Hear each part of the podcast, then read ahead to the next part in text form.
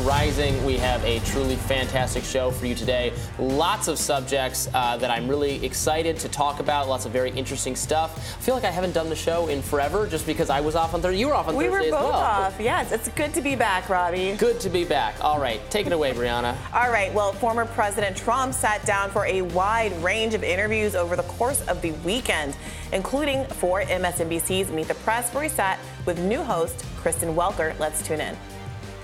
You called some of your outside lawyers. You said they had crazy theories. Why were you listening to them? Were you listening to them because they were telling you what you wanted to hear? You know who I listened to myself? I saw what happened. I watched that election and I thought the election was over at 10 o'clock in the evening. You were listening to your instincts. Uh, my instincts are a big part of it. That's been the thing that's gotten me to where I am, my instincts. But I also listen to people. There are many lawyers. I could give you many books.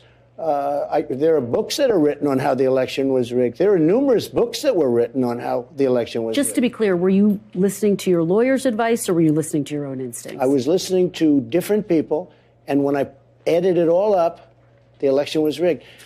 There are books Were you that calling are written. shots, though? In fact, Mollie Hemingway wrote a great book. But were you called calling the shots ultimately? Excuse me. Mollie Hemingway, Mm-hmm. who's highly respected and great, she wrote a, a book, a, a best-selling book called Rigged. Were you calling the shots, though, Mr. President, ultimately? Uh, as to whether or not I believed it was rigged, oh, sure, I, Okay. I, it was my decision.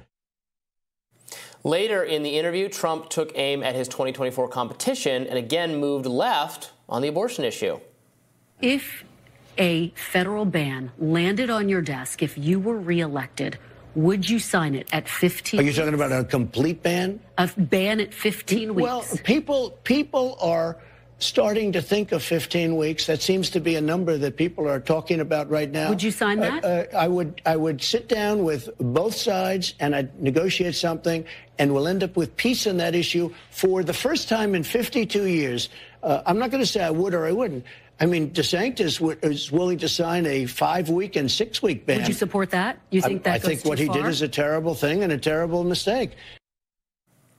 New polling released this morning from Reuters Ipsos shows Trump in a statistical dead heat with current President Biden in a hypothetical general election matchup. All right. Want to take the first one Yes, first? sure. The implication of drilling down on the question of why Donald Trump believed the election was rigged, it seems to be related to this issue of whether or not he can use advice of counsel as a defense for some of his actions uh, related to the uh, Georgia indictment specifically, right? Right. Um, you know, I, so I think it's I I liked her questioning there because it got him to um, elaborate on like an actual point for what he means when he says the election was rigged.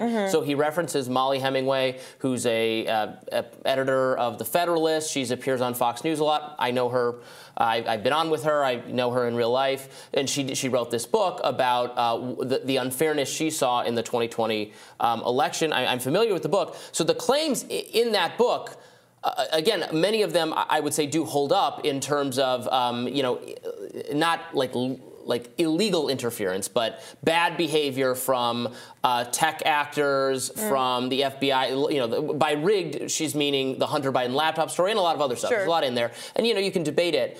But that, like, I think that's that's fair to say that how you know how intelligence officials forced social media platforms to handle that a way that they shouldn't have and that was that was not fair and that was not right that's different from saying that like you know ballots were taken out of the counting Right. and were not that that very illegal fraudulent element that's not been proven is I think different than the, like well it was unfair to me because they did things that that were not good so that's that the, like the slipperiness of the claim there Yeah. I mean, and there and there was a lot that you know was not ideal. We, we- I was just thinking after we played that clip of him, I, I'm still in the okay. We have now we have to say, but the election was not rigged. It was not stolen because that was YouTube's policy. Remember that we had to Mm-hmm. say that. We got our own channel got taken down for a while because we didn't say that. But YouTube's cha- now realized that was a bad idea and has changed that policy, so we don't have to say that anymore. Yeah, so what you're saying is in this book, the arguments that are made are very much akin to the arguments that Hillary Clinton made after she lost in 2016. The same kind of spoiled game, uh, break, uh, spoiled grapes accounting of all the things that went wrong that Yeah. a candidate feels like were outside of their control.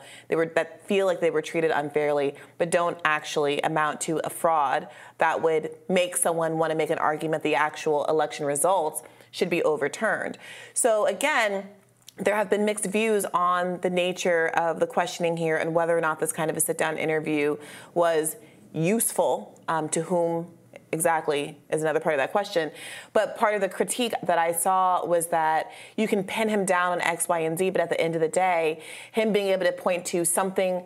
Oh, I was rigged because of XYZ reason when that's not what he's being indicted for, making claims about right. um, in Georgia, is a kind of a bait and switch that allows him to acquire some credibility for those claims when that really isn't the issue or what or what he's being yeah. held liable for. Yeah. Uh, so let's move on to the abortion yeah. comments. Um, you know, he's what, what he's saying there. Now, that's still not how I would handle it. I would handle it the way Doug Burgum handled it at the debate, where he says, look, there's not going to be a national abortion policy because the Constitution doesn't authorize it. But anyway, it sounds like he wants to hit um, DeSantis and other Republicans for wanting um, state bans and perhaps a federal policy that is much more pro life, that, you know, has the cutoff point much earlier, which is what social conservatives want. Social conservatives have obviously loved Donald Trump. He, they had a major alliance, was part of his success. It's going to be interesting to see whether what he's saying here, which is you know practical from a strategic you know, win a general election standpoint is going to alienate social conservatives because it is very much not in line with what they say they want. I've said it before and I'll say it again. I think if Biden wins in 2024, it will be almost entirely because of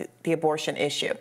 And if Trump feels it all the way that I feel about that, then perhaps what we're seeing is a strategic move to get on top of that issue and really quiet the nerves of voters, including a lot of conservative leaning voters who at the end of the day might be willing to stay home or even vote for Biden specifically because of this issue. We have seen in conservative or purple states in Ohio, in Kansas, and all over the country when abortion is on the ballot, everybody turns out in big numbers to preserve the right to choose uh, Trump has always been a little bit ahead of his party in terms of reading the tea leaves on this particular issue. Um, and I know that he might be alienating himself from the social conservatives, but the question he has to answer is are those social conservatives ultimately still going to come out and vote for him? Because at least he's not Joe Biden. Are they going to stay in the fold and vote blue no matter who? And it's the real base, the, the real cohort of people he needs to keep in the fold, those folks who might abandon him specifically over the issue of abortion. Yeah, I, I don't. Uh necessarily disagree with that, but it, it's going to be interesting to see how this affects him in the in the primary. Again, his one of his most loyal base aspects were hardcore social conservatives who are absolutely pro-life and want you know very early bans on abortion. So who's their candidate? Pence? Right. That. All right. Well, I think their candidate is is DeSantis, but um, but we're going to find out. Like uh, Matt Walsh type people. I was sure. saying, are you going to go off on Trump for this? And he he was saying like people were already dragging him for not having said anything about it because he's perceived as being pro-Trump. So he's like, I, w- I was off for the weekend. I was you know having family time. No, of course I'm against this. Of course this is bad. Uh, that sort of thing. Yeah, we'll I'm see. very eager to see what kind of follow ups he gets about this issue and whether his answer changes at all. Yeah. Well, that's not all for us. In another sit down this weekend, Trump surprised some viewers when Megyn Kelly pressed him on gender. Let's watch. So, would you be in favor of a ban then on puberty blockers and cross sex hormones for minors? I, I think yes, yes, yes. Yep. I would. Can a man become a woman? Um, in my opinion, you have a man, you have a woman. I, I, I think, I think part of it is birth. Can the man give birth? No. No, although they'll come up with some answer to that also someday. I heard just the other day they have a way that now the man can give birth. No, I would say uh, uh, I'll continue my stance on that. Uh, okay.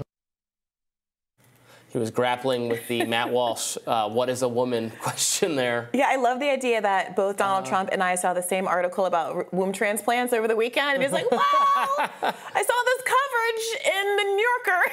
yeah, um, yeah I, I, don't see how that answer would be especially controversial to Republicans. He ultimately gave the answer that he thinks that there's men and women and uh, yeah, science is going to do what science. He was Did thinking he, about Caitlyn Jenner, maybe, uh, who, you know, he's invited may, to use whatever whatever bathroom she wants. At, sure, uh, but that's a ver- that's a different question than he was answering. Yeah. And I didn't hear him say anything other than that there was a man and a woman, and that while science may enable men to uh, people who are born male to give birth someday, that that doesn't seem to be really rattling his feelings about that.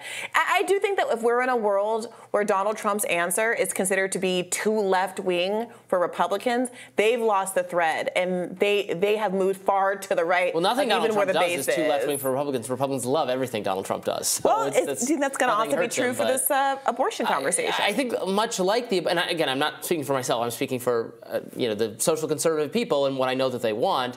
I don't think that answer would be satisfying enough for them, but it's never mattered with with Trump uh, before. Look, we live So in a we'll have to see. topsy-turvy world where maybe Donald Trump is dragging the Republican Party to the left on anti-interventionism, uh, on Yeah. abortion rights, and Joe Biden is dragging the Democratic Party to the right. This is going to be an interesting matchup if that's what it comes to in 2024. Indeed. Well, we've got lots more coming up on the show today, including some great interviews, and we'll have more rising in just a minute.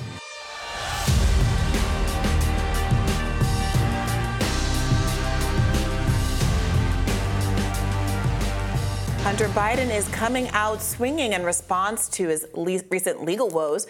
The president's son launched a lawsuit against the IRS on Monday, arguing that two agents wrongfully released his tax information as they spoke with congressional investigators about a Justice Department investigation into his taxes. Biden's attorneys wrote in the suit, quote, this lawsuit is not about the legitimacy of the IRS investigation of Mr. Biden over the past five years or any decision to penalize Mr. Biden for any failure to comply with his obligations under the tax laws. Former White House Press Secretary Jen Psaki suggested President Biden is heartbroken and worried about his son amid the legal woes. Let's watch. And I think on the politics of this, you know, millions of Americans have dealt with family members who have dealt with drug addiction, who've dealt with alcohol addiction, who have dealt with a range of addiction. My bet is right now this is a heartbroken president in the White House um, who is worried about his son. And we're all watching to see kind of what happens with this. So, Andrew. I am not sure what Joe Biden being heartbroken uh, has to do with the underlying issue. Yeah. The underlying issue was that there's no dispute that Hunter Biden did these crimes. He was going. He was hopeful that he was going to be able to take a plea deal that would have also insulated him from a broad More range of potential criminal activities. He, because he didn't get that broad protection, dropped the plea deal in its entirety, even though he could have sure. still pursued it, avoiding jail time but not avoiding culpability for other unnamed actions. And now I'm not, I'm just, I'm not, I don't, what does Joe Biden's thoughts and feelings and heart have to do with any Doesn't of this? Doesn't matter at all. Look, I appreciate that Hunter Biden is trying to, I think he's trying to cater to me. He, he wants to portray himself as a libertarian hero. He's fighting the IRS about taxes. He's he's saying I can buy as many, I can, I don't need to buy, uh, I need fill out these to forms correctly to buy firearms. And uh, I'm gonna, I want to, you know, do drugs and just leave, leave me in peace. All things I believe. Fewer taxes. Go ahead and buy drugs. guns. Do drugs if you want. It's none of my business. So, uh, you know, I, I get that. And again, all of those things are sideshows, as you pointed out, to the real issue we're trying to get at, which is the not. This is not a libertarian value or a progressive value or an anyone value to engage in alleged corruption um, that enriches yourself or uh, or your politically connected your father, the vice president at the time, now the president, uh, or influencing that has some policy component that is not in the in the U.S. interest. So that again, that's Yeah. what we care about. That was what we were worried about. The the sweetheart deal in place was going to thwart a further inquiry into that investigation, which is why the judge eyes popped when they s- understood the terms of it, and it didn't go through. And and Hunter Biden was unwilling to do that deal without that immunity very Exactly. very clearly. So he's trying to make this about. Uh, about tax and, and yes, I, I- the IRS I do believe is weaponized all the time against Sure. uh, you know uh, poorer Americans, Americans who you know we agree on this um, that they're much more likely to go after the little guys, um, you know people who are who are working multiple jobs, who are like you know driving Uber and have a part-time job somewhere else and doing something else, whose taxes are confusing. If only we could make our tax system less confusing to people.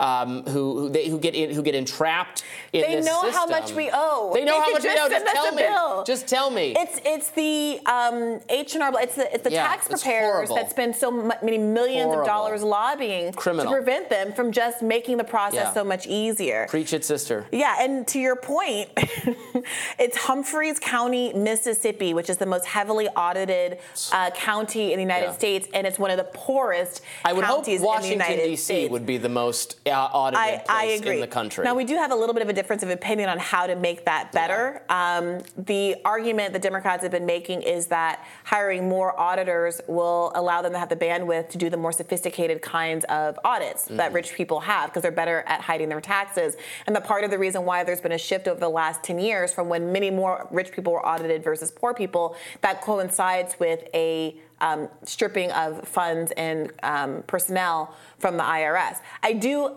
am sensitive to people who say, well, if the IRS is bad, why would we fund the IRS more and get more agents? I do think there should be some barriers put on how many, like quotas even put on how many people in lower income groups versus Yes. higher income groups should For be sure. audited. But something certainly needs to be done. But to get back to this Hunter Biden lawsuit, so his allegation, as I understand it, is that in the closed door meetings um, with Mr. Shapley and Mr. Ziegler, the two IRS whistleblowers, that they quote. Um, provided unsubstantiated and selectively chosen allegations of nefarious but potentially criminal behavior. And gave over information that they were not supposed to have given over. Now, these were closed door conversations that were closed door in part to protect the sensitive financial information of Hunter Biden. And it also seems that the lawsuit is asking for he, Biden is eligible for $1,000 in statutory damages for each unauthorized disclosure and also unspecified punitive damages.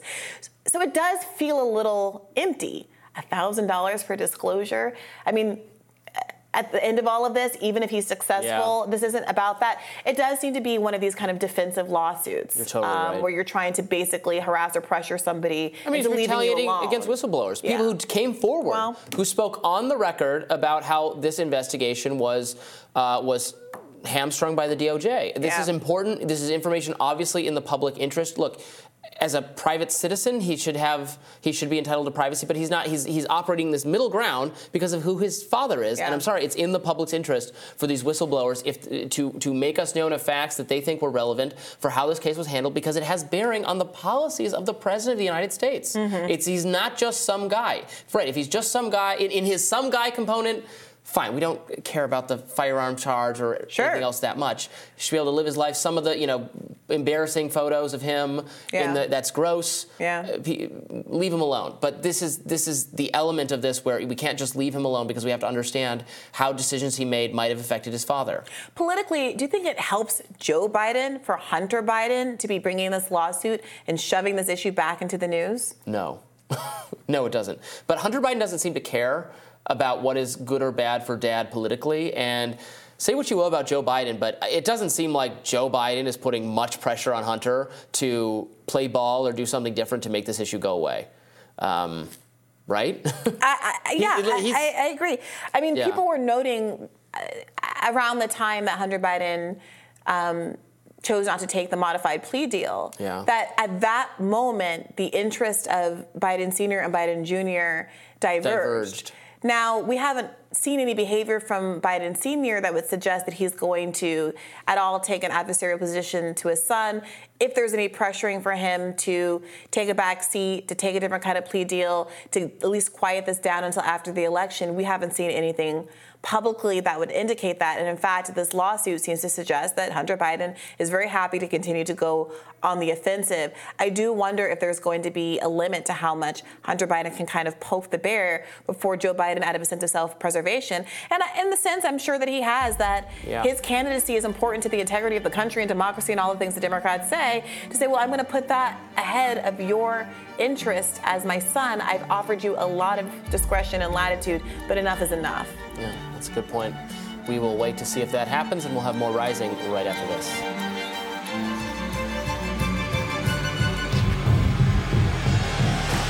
A man carrying a loaded gun was arrested outside a campaign event in Los Angeles for Democratic presidential hopeful Robert F. Kennedy Jr. on Friday.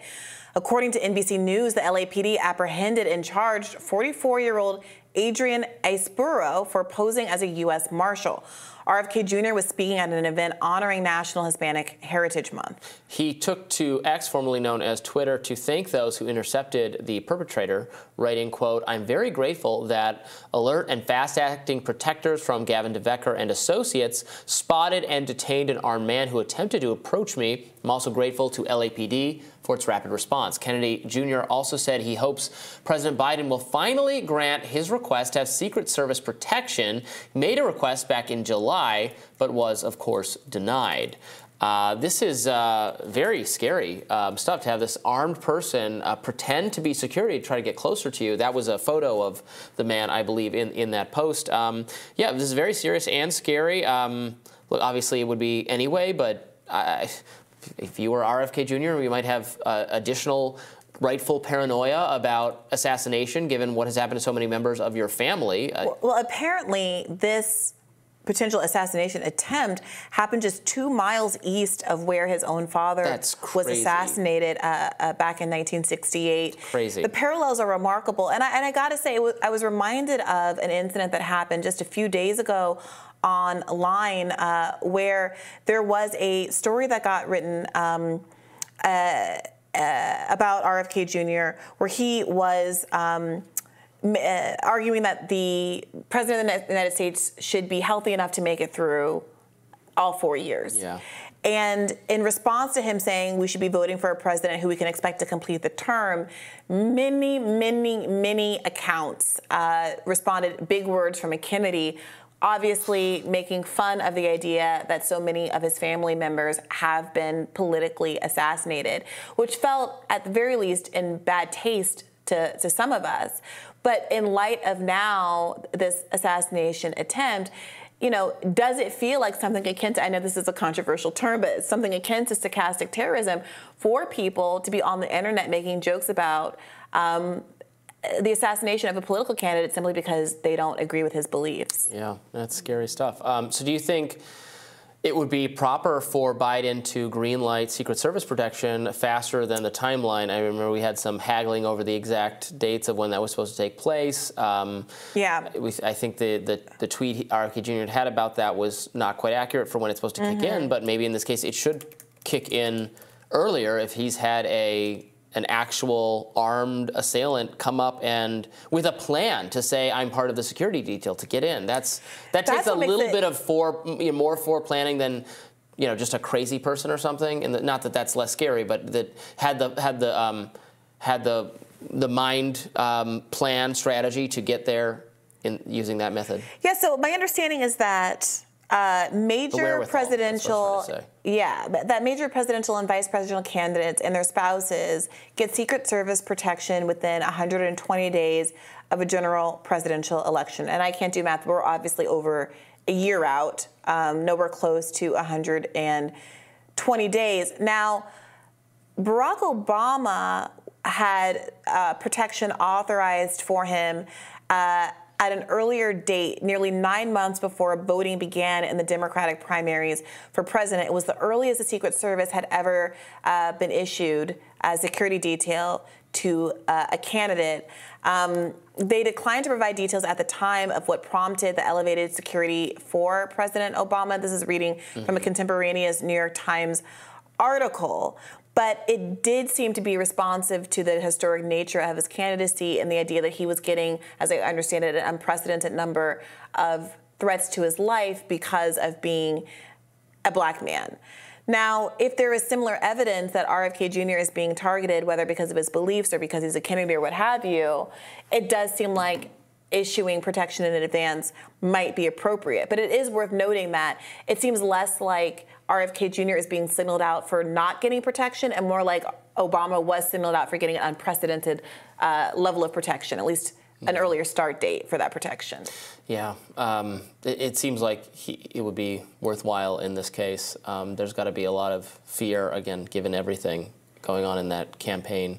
So, uh, so it is interesting. Um, I know people are, you know, there's going to be a lot of people saying that they're out to. This was a, this was a law, a CIA or something, or this sure. was a, a, you know, a, a uh, uh, this was the government's trying to silence him or something. Obviously, there's no evidence of that, but uh, you know, people have a lot of views about who was really behind um, the Kennedy assassinations, including RFK Jr. himself. Uh, I, I, can't remember quite if he said it on our show when we interviewed him, but he said it on other shows that he, he thinks there was government involvement in uh, in at least the assassination of his uncle. Mm-hmm. I'm not sure if he said it about the assassination of his own father, mm-hmm. but uh, he does have s- suspicion and skepticism when it comes to what happened to President JFK. Which also raises the question of whether this government detail is going to make him feel safer. Right.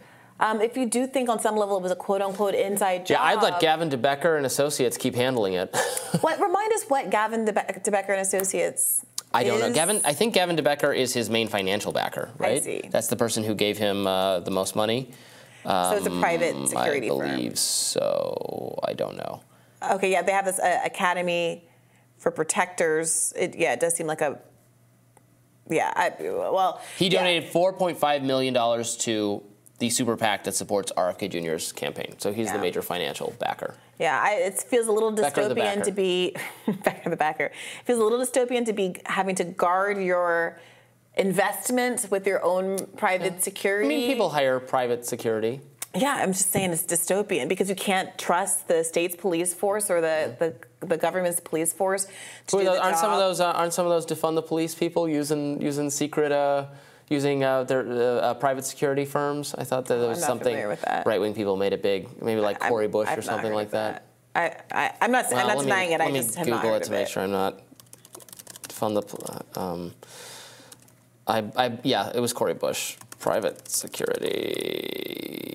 Yes. Um, yes, I had yeah, to that's a, that's explain sad, her position just despite spending on private security. No, that's a, it's a, it's a yeah. sad state of affairs where people feel like they can't be protected by the police for whatever reason, and I think it is a question for mm. what, how exactly you have to reform that that sort of practice. But I'd be very interested to see what the public response is from other presidential candidates. Vivek Ramaswamy, I know, offered uh, his support and condolences on Twitter after RFK Jr. tweeted out this news. Um, but it will be interesting to see if RFK Jr.'s um, desire for more official uh, protection is actually listened to, or if there's any response sure. from the White House uh, as a consequence of this attempt. More from that if we hear anything else, and stick around for more Rising after this.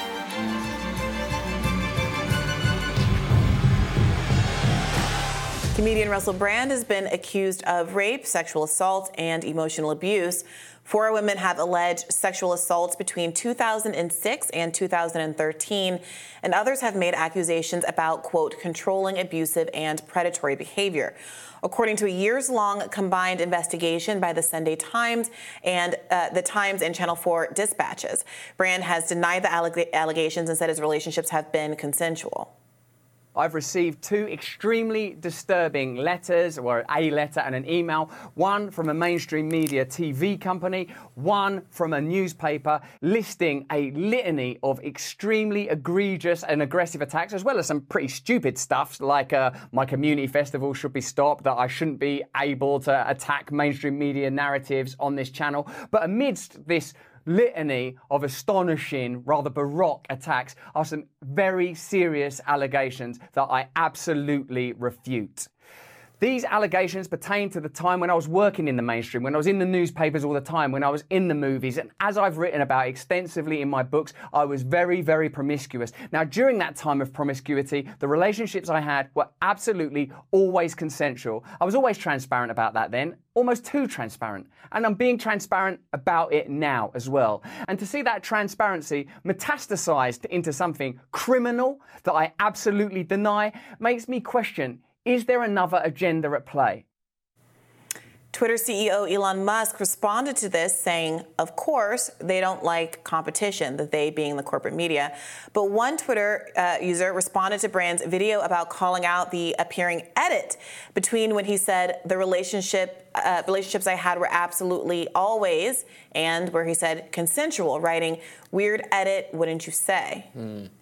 Well, journalist Brian Krassenstein tweeted, Why is it that some on the right are so quick to defend Andrew Tate, Russell Brand, who was accused by four women as young as 16 years old at the time of terrible things? Meanwhile, they're so quick to use proven liar Tara Reade's allegations against Joe Biden, even when she literally fled to Russia after making those allegations. Um, there's a lot there. Others are coming to Brand's defense. One person tweeted, Somewhere along the way, Russell Brand woke up became a powerful dissenting voice who no longer served their agenda. No wonder they are desperate to destroy him. If he was so guilty, there is no way he would speak out against them. He would have been compromised and continued to abide by their rules. YouTube commentator and comedian Jimmy Dore says Brand has been targeted due to his speaking out against oligarchy and big pharma. A lot to get into here. Um, it's a very long story um, that details a number of accusations, four main uh, accusers here, um, all anonymous uh, in this in this report. And look, we have to we should talk about this with a degree of sensitivity. You know, people should obviously feel free and empowered to call out bad and predatory behavior, and sexual assault does actually happen, of course. Um, it, it doesn't necessarily correspond to the politics. It can be someone who's abhorrent, whom you hate, who did something terrible, or it can be someone you love, who thinks is, is a, is a voice for good. Um, that said, look, I, I think, and, and, this is not this is not a criminal issue. This is just a journalistic project. Um, I, I still think due process as a not just as a actual legal precept, but a kind of way to operate and way to process. Um, uh, accusations like this is still a good idea. So I can only, you know, I can only do so much with um, anonymous accusations that were made uh, describing a period of time from a from a long while ago. Um, Russell Brand has, you know, was not evasive or secretive about having a a history of drug abuse and a lot of sexual behavior. Now, of course, he's saying that there's a dispute because he's saying it was always consensual, and these are some allegations of non-consensual behavior. Um, it, the, the, point of this that, and it, you know, it, without going far, they're coming after him because he's telling the truth or something. It is the case, and it's admitted in the story that this is from the story I'm reading. All said, the, the accuser said, they felt ready to speak only after being approached by reporters. Several said they felt compelled to do so given Brand's newfound prominence as an online wellness influencer, influencer with millions of followers on YouTube and other sites. So it, it's not conspiratorial to say, well, why are they coming out now? they are coming out, in fact, now. They were tracked down now because of the audience Russell Brand has at yeah. this point in time. That's true. I, I don't, yeah, I don't think that's really dis- disputable. The allegations themselves seem to have been known by some people. They all seem to have occurred many years ago between the ages uh, between the years of 2016 and 2012ish, which is not to say that they don't matter and that it's not relevant to bring up, or if there is some criminal penalty that these accusers are seeking, that they should, assuming the statute of limitation hasn't lapsed, be able to pursue exactly those. And I don't think anybody should stand in the way or obstruct them finding meaningful justice. But I would I would flip what uh, Krassenstein said on his head and say and say um, the Tara Reade example. Just as many of us, I think, were frustrated that in the middle of the Me Too movement or at the tail end of the Me Too movement, it was very gross to see her comments disregarded out of hand because people wanted to protect Joe Biden. I similarly wouldn't jump to any conclusions defensively of Russell Brand or really one way or the other. Unlike Tara Reade, these are anonymous acu- accusers who aren't providing anywhere near the level of detail that could be reported down that Tara Reade re- reported. So she specifically talked about what happened on that day. She talked about, uh, she was able to come up with a, a, voice recording from the 90s of her mother calling into the Larry King show, mm-hmm. talking about her assault. She had corroborated it with various friends who came on the record and said, yes, she told me about the event long before Joe Biden ever run for president, in some, in some instances contemporaneously with the alleged assault. And you can do with that information what you will, but there was information there. I do think there is a particular risk for famous people in particular um, at being again, I have no idea what happened here, and I hope yeah, that the having women, a negative it's, you interaction know- for 15 years ago. Well, no, not e- not even that. Even if there is nothing, I, I don't think that Yeah. there's nothing here. I think that there's obviously something here, whether or not it raises to a criminal penalty Sure. or why it's being brought up as. But like, there can be literally nothing, and because you're famous, Yeah. it- you can take a repu- reputational hit that a non-famous person wouldn't take, and so it makes you kind of uniquely vulnerable in this way to these kinds of accusations. So I do.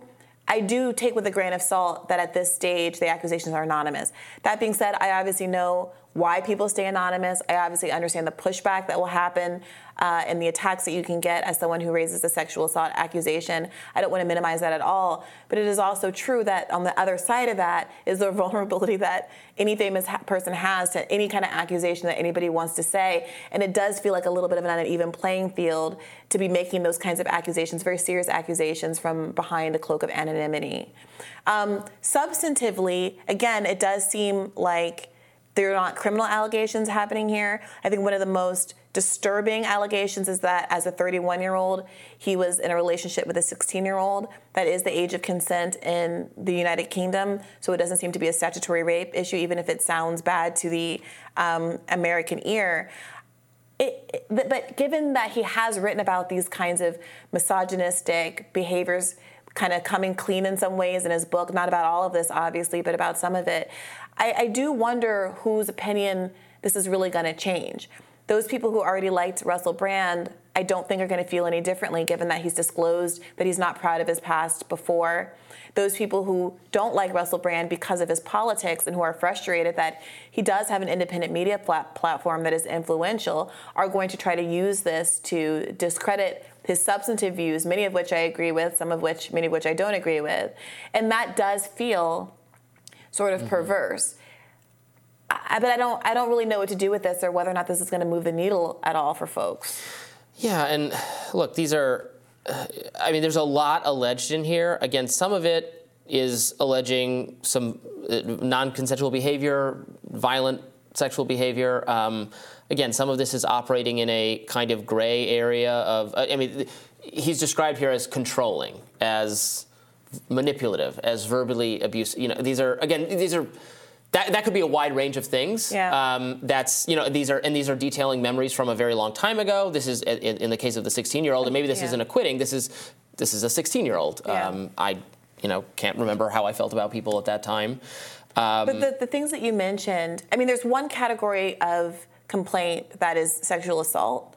And to me, you know, I, I would I would hope that to the extent that there's not a statute of limitation lapse, that there's if there's a real there there, criminal there needs to be criminal Mm-hmm. it- investigations and they should pursue that. But that's not about the public's And- and the subjective six- feelings about and all just of this. you know just to be totally fair, the 16 year old, you know, w- was in a claims that she was in a in a relationship with Russell Brand. or They were seeing each other for some period of time, and she ended it after he found her uh, after she found him with another woman. Not not be like she didn't break it off after some Right.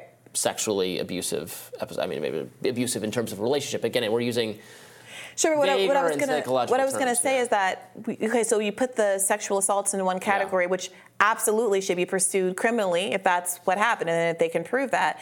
Then there's this other category of things which I'm gonna call kind of like the Jonah Hill Aziz Ansari complaint, Yeah. which is that he was impolite, he was a bad guy, he was not sensitive. Uh, he was manipulative, he was rude, maybe even abusive. But there was this other question of why this is a matter of public concern. And I don't want to. So, the, the main controversy, we should just speak it out loud, over a lot of this is a division in the response to it. Whereas, very quickly, a lot of the media channels that are aligned with um, Russell Brand, either professionally because they are all under the same kind of Rumble contract, or interpersonally, or because they share similar views, have taken the line that this is a coordinated attack on an independent media figure. It's very similar to what they did to Julian Assange, and people shouldn't fall for it.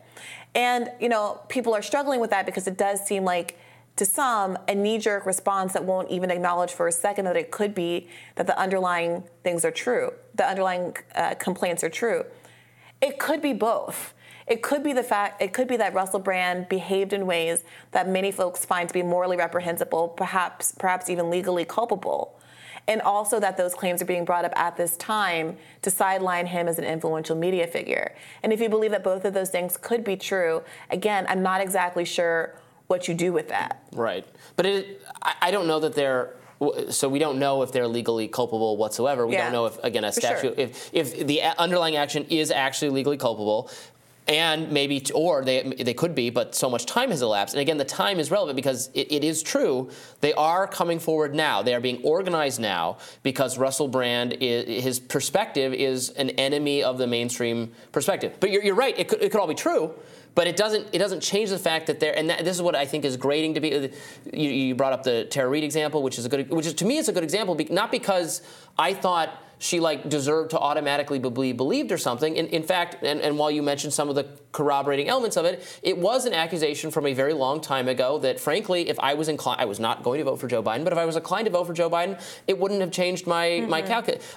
If I was going to vote to confirm Brett Kavanaugh, I wouldn't have changed my mind based on that either. I, I don't know how to. I, I think it's a little. The, the burden is on you to establish, even not even just in the criminal context, but in the persuade the public i- i- from my perspective, you have to have the overwhelming evidence, not just not, which is not to say we should be disrespectful or discount.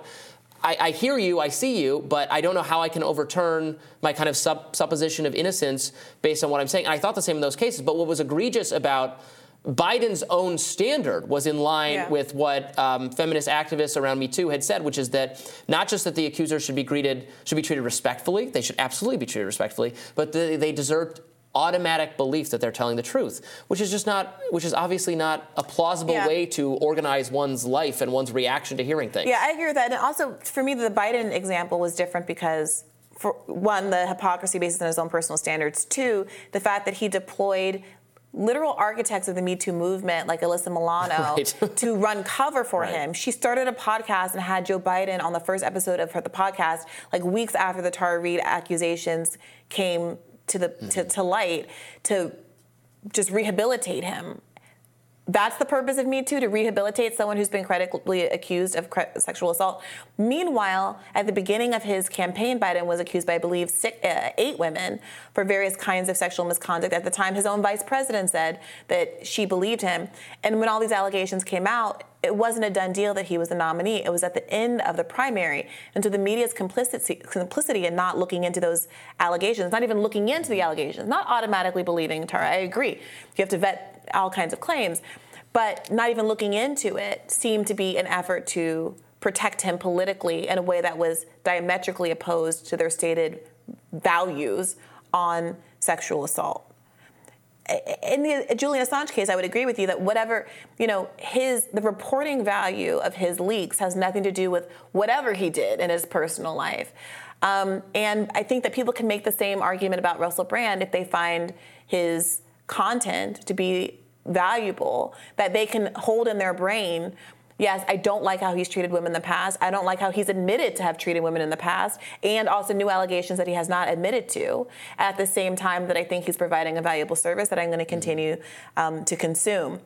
But I also would like, I think, some of those media figures who are very invested in Russell Brand for his value to the media space to at least take a take some time to acknowledge the substance of these a- accusations and at least try to parse and vet them, um, as opposed to just knee-jerk jumping to we don't care about this because we also value what he does professionally. Yeah, I think that's fair. Uh, you know, it, and so, so I wrote a lot um, about um, campus uh, sexual misconduct adjudication and due process, uh, the standards of which under the Obama years got, in my view, increasingly um, regressive, increasingly unfair to people who were accused of things. Uh, routinely, the, the hearings on campuses under Title IX, under federal guidance, um, lacked any of the components of due process of Mm-hmm. there was no ability to confront the person accusing you to even know that see the evidence against you to even know what the charges were. People were Mm-hmm. accused of things where they didn't even know what they were talking about and they were so bad. Um, and, and and but the, and that standard again that was the Obama administration put that standard in place and then it was undone by the Trump administration and now it's sort of informally back in under Biden. Biden came back in and put in these exact same rules despite again him being accused. And I don't again I, I don't I'm not I don't think an, the accusation should have disrailed him because just accusations, you, you deserve, there needs to be evidence, there needs to be vetting, exactly the things you're saying. Yeah. Um, I, uh, I, I first kind of attracted national attention when I wrote about the Rolling Stone UVA gang sexual assault story, which was an infamous example of a false accusation. Um, Jackie, the student in question, accused these people she was on a date with this guy. She said she was lured to an upstairs room and was gang sexually assaulted by the fraternity.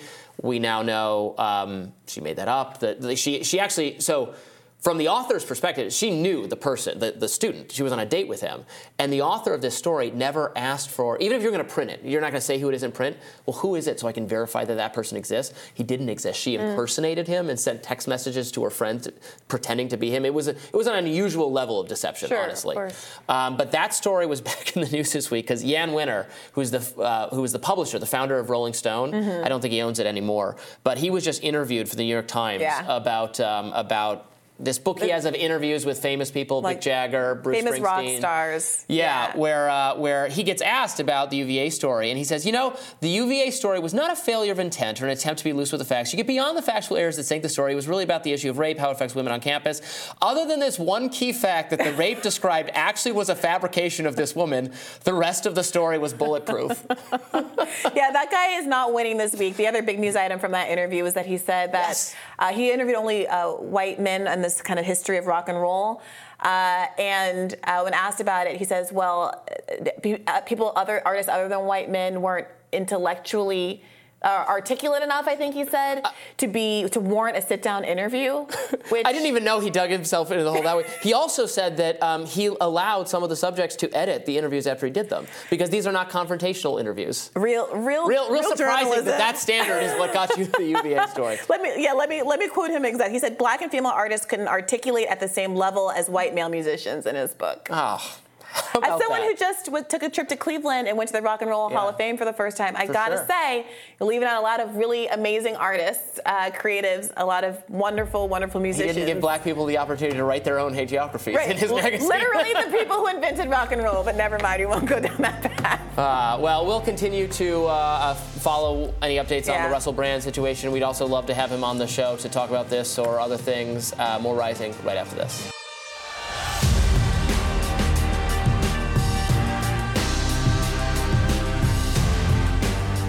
Comedian Hasan Minhaj, known for using his experience as an Asian American and a Muslim American in his comedy acts, has admitted to lying. Minhaj said in a profile in The New Yorker that he uses emotional truth and hyperbole to make his jokes work, but now has revealed many of these stories didn't actually happen to him, but rather happened to people he knows. Hmm, telling The New Yorker, uh, Minhaj said, Every story in my style is built around a seed of truth my comedy, Arnold Palmer, is 70% emotional truth. This happened, and then 30% hyperbole, exaggeration fiction. So this is a pretty thorough debunking of the stories he's told um, in his Netflix specials. Um, there was uh, one where he talks about a, a, supposed informant who infiltrates the mosque community he's a part of. Mm-hmm. He made up this character. He gave him a name, uh, the name of a real informant, but it had nothing to do with their community. Um, he made up that uh, he got sent an envelope full of uh, anthrax, I believe, or mm-hmm. some kind of powder that necessitated an emergency room visit and police involvement. That didn't happen. Also, that he was um, that uh, while the the Khashoggi um, murder was happening, that he was there and uh, and he was the, there the timeline uh, in uh, in uh, in the country the, was happening.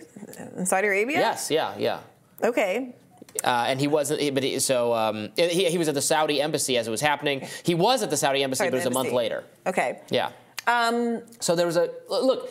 Comedians tell stories that like you're not presumed to be true. So sure. it, that would not be necessarily a problem. But I, I, think he straddles this line between like a comedian and like an autobiographical truth teller who's trying to say something about the Muslim experience um, that n- now rings false. Not not just to me, but even to like mainstream liberal publications are covering this like mm-hmm. it is mm-hmm. something of a journalistic faux pas.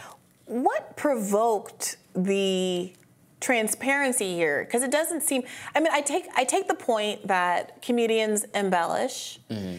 i do think that he is doing something other than straight comedy with his stand-up. I mean he's very politically themed. His stand-up show the patriot act he does take on the mien of a journalist and he is up for the job of taking over uh, the Daily Show from Trevor, Trevor Noah, Noah, which again is not also straight journalism, but does deal in news, and Yeah, one you would expect, the things some being reliability. said on that show to be right. accurate. And the line between like a comic skit, which happens on those late night shows, and the news seems pretty Yeah. clear.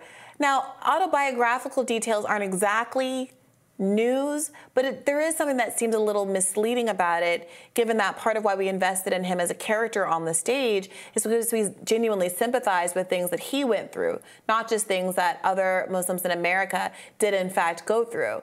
And why not then just talk about the experiences of others if it is being cribbed from real life? Why the need to personalize it except for Right. you know wanting to kind of puff yourself up in a way that seems a little exploitative?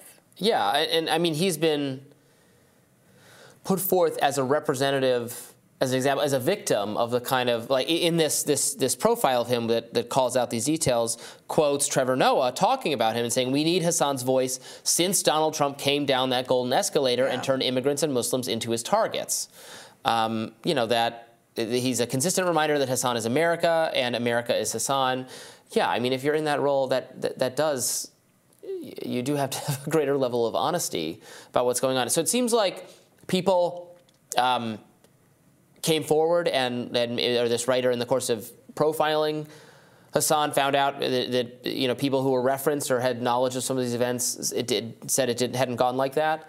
And then when asked about it, Hasan is, is totally honest and transparent about it and, and is, is saying, oh yeah, yeah, it's like he said in the in the quote, it's 70% real. It happened to real people, but it's combinations, it's composite, Yeah. didn't necessarily happen to me. And that's so he doesn't sound like he, he he's not behaving like someone who's caught doing something wrong. No. He's saying that no, you're you're applying And standards maybe he don't apply to Hasan. Like I, I'm just, I'm processing this still. I'm reminded of a scandal that happened, I don't know, 10, 15 years ago with an author named James Frey. He wrote a book, Oh yeah, A Million, Little, Pieces. Oh, I remember that. Oprah chose it as part of her book club. It did very well. It was very acclaimed, and the subject of the book was the main character's struggle with addiction, and it was Made up. described as autobiographical. And it was it's a brutal book. I mean, I think at some point he loses all of his teeth in like a fight, and it's bloody. It's very difficult to read, and you really do have another level of empathy, I think, for what has happened when you think it's it's real and not just fiction. Now, once it came out that it was fabricated. People turned on James Frey. People turned on the book. It was perceived as a betrayal. I think Oprah did a follow up characterizing it as a betrayal of sorts. And I remember at the time having read the book thinking, yeah, I mean, that is a misrepresentation. But honestly, I liked the book. I still value the book, and I wouldn't have really made any kind of different decision as to whether to read the book or enjoy the book or rate the book differently based on what I know now. And I think I'm kind of landing that in that place with Hasan Minhaj. It feels a little manipulative and frankly kind of unnecessary.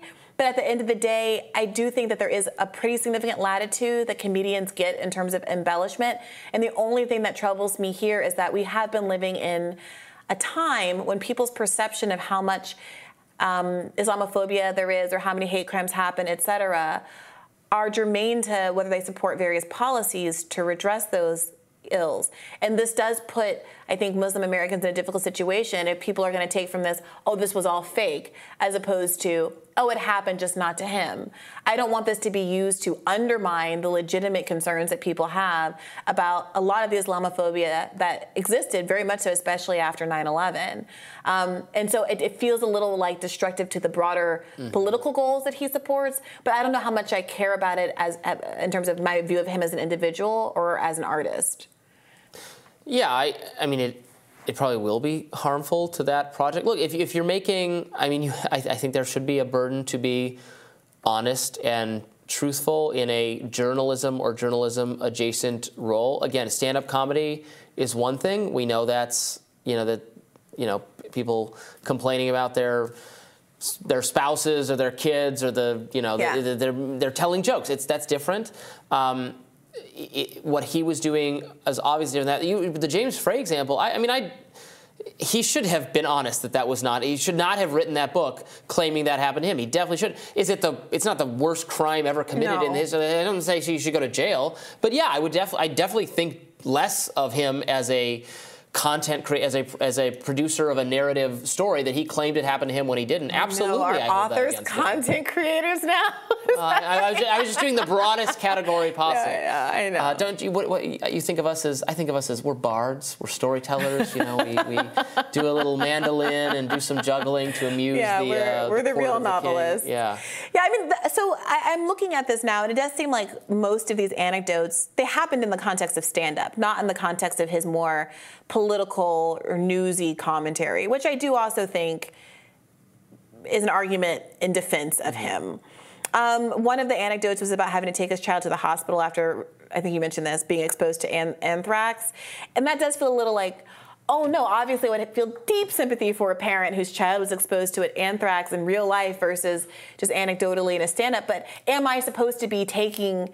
Is the is the problem really that the audience is reading too literally into anybody's stand-up routine? Do I really think that Dave Chappelle got into a fist fight with a lesbian woman at a bar because he hit on her girlfriend? Like, right? No, no. I, I kind of expect. I, I hope that a lot of what is said on these routines is hyperbole at the least, and sometimes outright fabrication. You you hear a friend tell a story. I was just saying this to a friend I was hanging out with over the weekend. You tell such amazing anecdotes from your own life, and if you don't write your novel, I'm going to have to write about you because it's just so funny. I mean, people do do exactly that kind of borrowing, and the fact that he seems not to have revealed this like oh i was caught but to reveal this very voluntarily like oh yeah of course suggests to me that maybe this isn't a gotcha it's just a revelation. It's being treated like a gotcha by a lot of people who I would think otherwise would really like uh, Hasan Minhaj. Mm-hmm. So, um, yeah, I'm interested. I actually I saw it on CNN. They were talking about it uh, randomly the other day. Um, Maybe this is a conspiracy. Maybe his. Uh, whoever he's in the race for to take over the Daily Show is leaking oh, out Oppo research. Who would that be? I don't, I don't even, even I don't even know. It's, it's a tough crowd, and I do think he would do a good job subjectively. Mm. i have been a fan. a fan. I've seen him live. I thought I think he's very funny and charming. Chicken didn't actually cross the road. That's what we're finding out here. Shocking. More rising right after this. The Libertarian National Committee is filing for conservatorship over President Joe Biden and Senate Minority Leader Mitch McConnell. Now, they insist it's not political theater, but a genuine concern that both men, octogenarians with evident declines, perhaps in mental acuity, present a threat to the country's national security. In a post on X, formerly known as Twitter, the committee wrote, quote, we're all aware of the gaffes, the lapses of memory, the freezes, and the incoherent statements made by these two powerful men. These aren't mere quirks, they're red flags, have far reaching implications affecting both domestic policy and international relations. If the individuals making these decisions aren't at their cognitive best, the consequences could be dire. Here to discuss this development in detail is Angela McArdle, the current chair of the Libertarian National Committee. Welcome, Angela. Hey there, thanks for having me. All right, so walk us through legally what is actually possible here for those who might think this is just political theater. Is there a path toward actually putting these two men in a conservatorship? Uh, technically, yes. In in Washington D.C., a corporation or, or an entity can file for conservatorship over an individual. Uh, it remains to be seen whether or not a political party is able to do that, but we are incorporated in DC. And so we're here to try. We're going to give it a shot. And uh, you know, ultimately, to the extent this is you know going to ca- calling attention, hopefully, to uh, yeah. you know from your perspective to the Libertarian Party and what it stands for, and the fact that we are ruled that this is a bipartisan problem that very out of touch elderly people um, are making important decisions in in both parties. Right, the age question is is not just a question of Joe Biden, but of so many people in office in in in both parties. So, are you hoping to call attention to that? Absolutely. Mitch McConnell's actually a year older than Joe Biden. And uh, this is definitely an issue in both parties. This is not just Democrats, although uh, there seem to be more high profile Democrats who are suffering from this problem. But, you know, geriatric elites are on both sides of the aisles, and it really does need to stop. We need to have competent people in Washington, D.C., people who are not suffering from strokes, people who do not exhibit signs of dementia, people who don't have like power of attorney over them by their children, for example, with Dianne Feinstein. Like, this is really out of control. So we're hoping that we rein this in and send a really strong message to to both major parties to cut this out. Put in people who who are competent to stay home alone all day. That that's what's really wild. Is it doesn't seem like Joe Biden or Mitch McConnell would be left alone at home, but they're both in charge of managing our finances and making major decisions for our country. That's just totally wild and unacceptable to me. Angela, I completely agree with you that there does seem to be a kind of gerontocracy crisis happening in the United States on both sides of the aisle. I am curious whether or not putting individuals into conservatorships is at all in conflict with kind of bedrock values of the Libertarian Party and kind of freedom of movement, freedom of association, sure. free to take certain kind of jobs. I mean, how do you wrestle with that? This is a defensive maneuver. These people have robbed us blind. They've taken our tax dollars. They locked us down. They've got us in an unwinnable war overseas in Ukraine, uh, at least financially for now. And at a certain point, like you have to be able to defend yourself. And so, to me, this is not an aggressive move. This is purely a move of of defense. And uh, there's a specific reason that I went with conservatorship, not guardianship. We're not looking to lock Joe Biden or Mitch McConnell up like Britney Spears. We just are saying hands off of our taxpayer dollars. Um, the whole Burisma holding things too, you know, that might be an interesting uh, thing to play out here. Just hands off the finances. Please sit back and let someone who's fiscally responsible take control of the reins for a little while and and maybe your family or someone else can help you get your life in order. So walk me through, I'm sorry, just the difference between a conservatorship and a guardianship? Certainly. A guardianship controls your medical decisions and your day to day life, essentially. That's where people can get literally locked up. Conservatorship is strictly for finances. Mm. And you know, one of the issues you mentioned there, the Ukraine war, is in fact something that you know, for all our perceived differences between the two parties, and they're at each other's throats, and there's so much disagreement on the funding of the Ukraine war. Mitch McConnell has backed up and supported, and many Republicans have, to be clear, but you know, Mitch McConnell, chief among them, in supporting the agenda of the Democratic president Joe Biden for uh, you know for U.S. taxpayer dollars going to uh, to funding the Ukrainian defense defense for you know as long as it takes. Both have signaled that this is one of the one of, if not the chief uh, policy aim um, of of government. Uh, you know, in terms of do you think that, do you think that's where the American people are on both the, on either the Democratic or Republican side? I think it's grossly financially irresponsible, and I don't think that people want the United States to be funding that war. Uh, I'm sure that there are people on both sides who who agree with that. You've you've got neocons on the right, and whatever this new weird blend of of Democrat is on the left. But I think the average working class American does not want this happening. People are concerned with inflation. They're concerned with buying food, the cost of automobiles. Uh, you know what's going on in their daily lives they would probably rather see money going towards you know their own pocketbooks if the government has to spend it not going overseas. And obviously as a libertarian i prefer my money just stay in my own pocket so here's a question I have for you. We talk a lot about third parties on the show. We've been discussing uh, Cornel West, the potential Green Party candidate, and how that will affect uh, a, a, general election between presumably Joe Biden and Donald Trump, although it could, of course, be other people. Uh, the Libertarian Party is the third largest party in America. Um, my under, I think our, and I, am to you know disclosure for the audience, I'm a voting member of the Libertarian Party. I usually vote for the Libertarian candidate. In fact, always vote for the Libertarian candidate.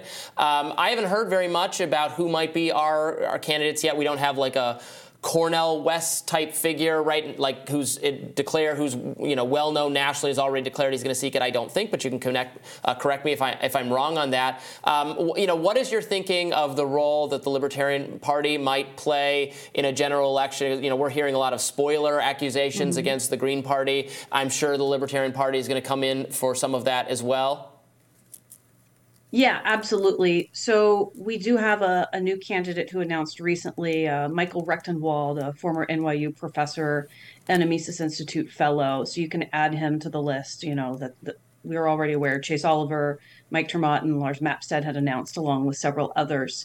Um, so that's probably going to be one of the the biggest names that we have. Although I intend to, or I anticipate that more candidates are going to announce by the time January rolls around.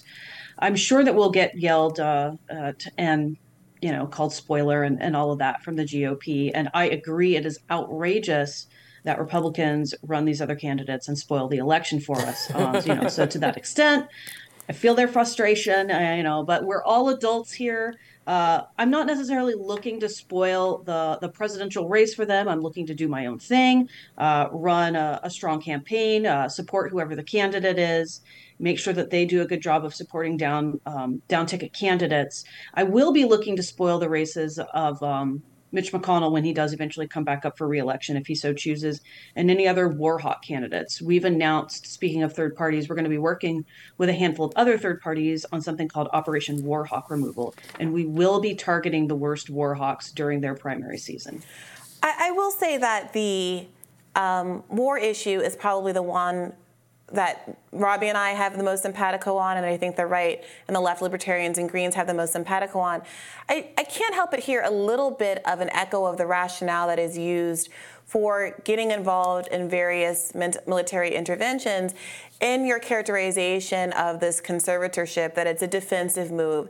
How many times have we heard the United States saying that we have to do something because otherwise Putin is going to take over Europe or otherwise democracy is going to be imperiled all over the globe, saying that basically he made me do it. What would you say to those who have a criticism of your choice to pursue a uh, conservatorship over these elder statesmen um, when you would push back, I would presume, against that kind of excuse making when it comes to, to foreign wars? I have a really hard time understanding the analogy between filing for a conservatorship over a Democratic president who has locked us down, spent our tax dollars. Uh, we've, we've had political prisoners in jail over the last four years. It, it really struggled to see how that would be anything like waging an offensive war overseas. Um, well, the dispute, Angela, isn't that Joe Biden hasn't done bad things we both disagree with. The question is whether or not he should be gotten out of office through democratic means as opposed to putting him in a conservatorship. And when I asked you to tease out how that conflicts with libertarian values, namely freedom, you said, well, we're in a defensive position and made a statement that I think largely could be characterized as he's made us do it, which is the same kind of excuse making that happens over and over again when it comes to foreign interventions. So obviously, Joe Biden disagree. being put into a conservatorship is not the same thing as starting a war. But how do you wrestle with the those who might say this is not the right way to go about getting this guy out of office? Oh, we're not getting him out of office. He can sit and squat in offices, you know, until his term is up. We're mm. asking then, him to so stop spending the, gobs what, of money. What effect would the conservatorship have on his ability to do his job? Or to limit, to limit his bad behaviors, I guess, was the more important question. Certainly. Certainly. It would limit his ability to make terrible financial decisions. Like what? What do you mean by that? You mean, I mean, spending the United States tax dollars, signing bad bills into office, overseeing financial elements of the presidency. We're not looking to impeach him and, and have that level of political theater. We'll leave that up to Kevin McCarthy. So he would be then, you're focused on his ability to tax and spend, less so his ability to provoke, uh, escalate a war in Ukraine or proxy war with Russia or anything else. Uh, any, any other kinds of non-financial presidential actions? There are certainly financial elements to going to war overseas, and that's what we're going to be looking to reduce and, and limit the scope of his ability to do that. Well, that does seem like it's been a significant, very broad restraint on his powers, which then I think still raises the question as to whether or not this is the most democratic and kind of individual freedom respecting way to go about doing something like this to literally constrain the power of an individual as opposed to simply voting them out of office or using democratic I, Yeah, I guess what Briahna's saying, I guess we, I would be afraid that the CIA could do the same thing. I mean, anybody could do it to anybody. over him to and force him to continue funding the war. What are we ha- watching happen with Donald Trump right now? Uh, that's deep state operatives are wielding criminal, ac- you know, accusations against a political opponent.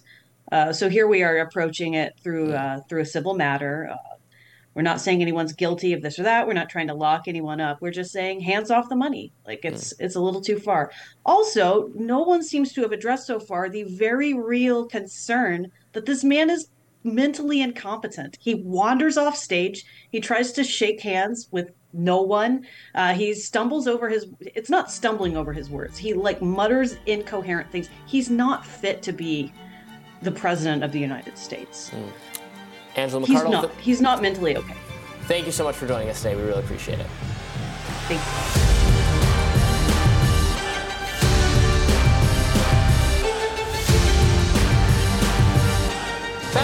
Turks, Cenk Uygur, is out with a new book entitled Justice is Coming How Progressives Are Going to Take Over the Country, and America is going to love it. I don't know if I'm going to love it, but apparently America will. The book argues two main ideas one, that progressives are correct on substantively these kind of policy issues, and two, America is actually a very progressive country. Millions of us know that we are part of something larger and that a movement is already transforming Washington. Cenk is here with us now to discuss. Welcome. Uh, thank you, guys. Great to be here. So, this was part of the Bernie 2020 pitch, obviously, that there's a genuine populist uh, movement that just needs to be tapped into in the United States. And there were many aspects of that campaign that seemed to validate that reality, the fact that he unfundraised, uh, out fundraised rather, everybody else in the race, uh, despite not taking any corporate PAC money or billionaire dollars. But at the end of the day, seemed to unable uh, seemed unable to squeak one out both in 2016 and 2020. So what do you say to folks who push back against the idea that progressivism is actually popular, given that we have not had very much success in the electoral realm? Yeah. So a decent amount of the book is actually dedicated to that. First, chapter one explains that it's indisputable that the country is progressive on almost every issue. I say almost just because maybe I couldn't find one, but it every issue I looked at, the country country's about two thirds progressive. And so you that might be shocking to people who are used to mainstream media because why don't we win? Because of mainstream media. Mainstream media creates a mythology that this is a center right country, a conservative country. It creates a mythology that corruption is perfectly normal, that uh, taking corporate bribes is uh, normal. It's not normal. It's what most corporate Democrats and corporate Republicans do. It has greatly corrupted our system. And most importantly, it has corrupted our media. The reason why I say it's most important is because that is where the voters get their information. If they get the wrong information, there's no way in the world they can make the right decision. And corporate media, mainstream media, has been lying to them for decade after decade after decade. Once we get past that monster, uh, then progressives will easily win because the entire country, at least on economic issues, for sure is progressive. Yeah, I, I think. Uh, look, I, I, think there's. I have to admit, as someone who doesn't agree with um, a lot of what progressives have to offer in economics, although I'm sure we can find areas of agreement. Um, sure, the the economic agenda being offered by the left is, uh, I you know I read polls too regardless of what I think about it, is more is certainly more popular than um, you know what I would describe as the kind of elite social and cultural values that are not necessarily attached to policies, but are very hugely alienating to so many uh, normal Americans. That you know the issues beloved by by the elites. So how does how do you how do progressives get through then, or you know, stop or you know, stop stop allowing college professors to speak on their behalf, or or you know, the the woke employees at institutions that want to cancel everyone. That sort of thing that gets associated with progressivism and gives the whole project a bad name. Yeah, so there's a couple of issues there, Robby. Uh, number one, uh, corporate media, both, and when I say corporate media, that has the umbrella of what we consider mainstream media, like CNN, MSNBC, New York Times, NPR, etc., and right wing media. They're both under corporate media, and so NPR might seem like an odd fit there, but it has the same exact groupthink as the rest of them do, and uh, and corporate media loves it when we engage in the culture wars. Go extreme left, go extreme right, tear each other to pieces, and don't look up because the real people in power are above you. It's not the immigrant that came in with no, without a dollar in his pocket just crossed the border. He has no power at all. It isn't the LGBTQ person competing in sports in high school. That's not the issue in America, but it works brilliantly in tearing us apart. Where, uh, but the second part of it is a little bit true, Robby, which is that some portions of the left have totally fallen into into that trap, in my opinion, and are engaging in not only those culture wars, but only those culture wars. Brother, I need you to be able to walk and chew gum at the same time. So we can fight back against the right wing on those social issues, and, and at the Young Turks, we aggressively do that. But at the same time, I need you to focus on what unites us economically. Otherwise, we'll never be able to pe- beat the people up top.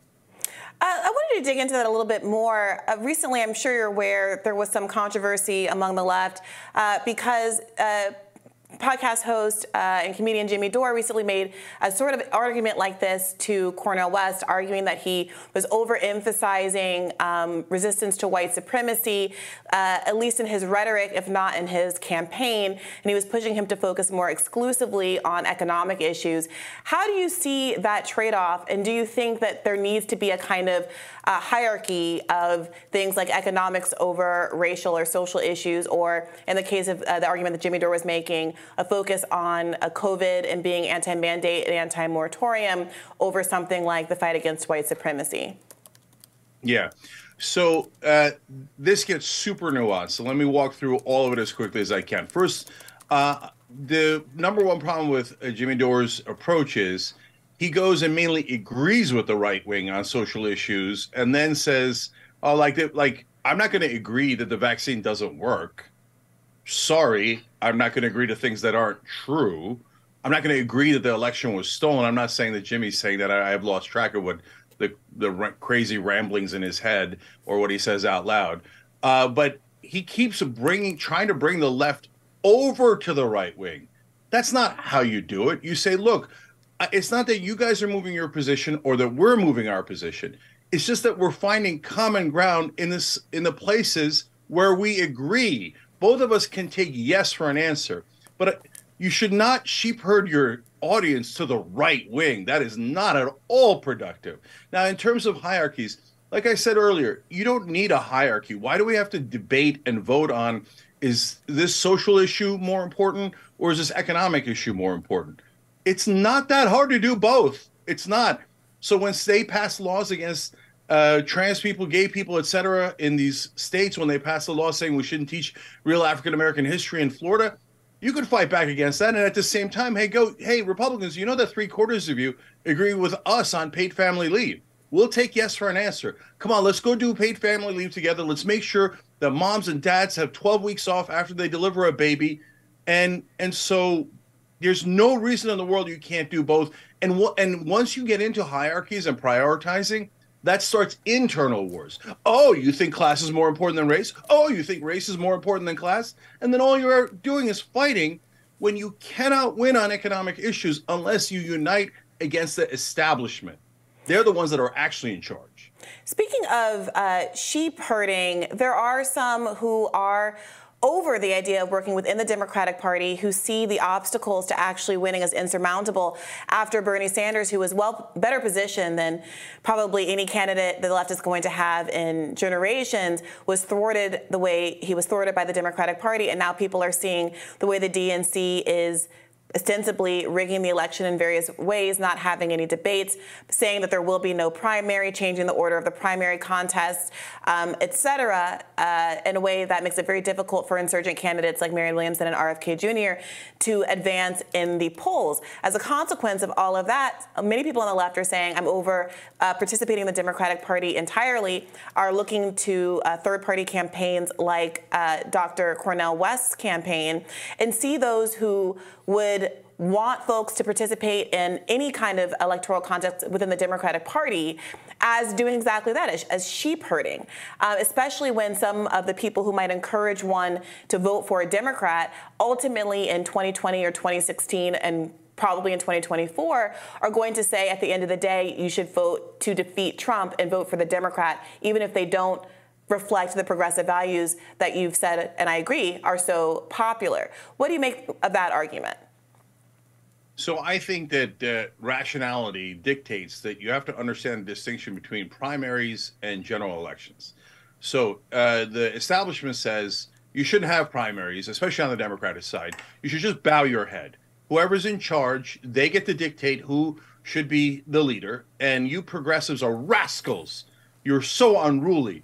You must obey, right? If you listen to that, you're nuts. That is them totally brainwashing you. There should be a massive primary against Joe Biden. Uh, poll out today 72% of Americans think that he is not mentally capable of running again, that he's too old. 72%. And the lunatics in the Democratic Party and the lunatics in Washington go, yeah, we should run a guy that 72% of the country doesn't think could be president against Donald Trump. They say this is the most important election of our lifetimes, but let's run an addled, wounded antelope against this demagogue fascist. How does that make sense? That doesn't make any sense at all. There's just their lust and their greed for power is unbearable. So that's the primaries. And in the primaries, Marianne is at this point clearly the best candidate. It's not even close. Okay. But as you see there, there's one thing I wanted to quickly correct. Because in my opinion, I don't think the Democratic Party has much power at all. So they set the debates, they set this, they set that. I understand that, but they don't rig votes. They just set all the context. And I hate the rules that they set, and I think they're deeply corrupt. But that's not the number one problem. The number one problem is media. If Marianne Williamson got the same amount of respect and coverage in the media as uh, Joe Biden did, Donald Trump, Vivek Ramaswamy gets, then Marianne would be in a real context uh, contest with Joe Biden. But the media freezes her out, shames uh, anyone who supports. Oh, she's not serious. Like you morons are serious. You've ruined this country. But yes, when you get to a general election and somebody's sitting at 3% and the other two guys are sitting at 40%, well, brothers and sisters, I love you, but there is a reality that you are, in fact, taking a vote that would be against Donald Trump and you're putting it in a category that is not going to win. And you all know that. I'm not saying today. I'm saying if you get to election day, and the polling still shows that, and don't give me this crap about, I don't believe in polling. I think 3% could magically turn into 51%. But if on that day your candidate's definitely not going to win, why would you help Trump? Why? Why would you help him? Well, it just makes no rational sense to let me. Let me ask you this, Cenk. Why would the Democratic Party ever stop? You don't want to characterize it as rigging. I, I will. Uh, rigging the primary disallowing a primary, why would the media ever stop putting its finger on the scale the way that it does? If voters ultimately validate that behavior by continuing to vote blue no matter who, no matter how bad the Democratic Party gets, and no matter how corrupt the DNC is, when does it stop? Yeah, it stops when we win the goddamn primary. And by the way, you that's all that's impossible. No, it's not. Bernie came this close in 2016 and he came this close in 2020. He was he won the first three states. And who stopped him? Was it the Democratic Party that stopped him? No, it was corporate media that then well, heaped tons of negative coverage on Bernie. Can we get past corporate media? Of course we can. You don't I think know it it's super Democratic hard, Party? and that's their wall that's meant to keep us out, right? But look at us. You're doing it on Rising. We're doing it on Young Turks and all of us are getting past it by having these conversations and having it reach the American people. Can a progressive win a primary?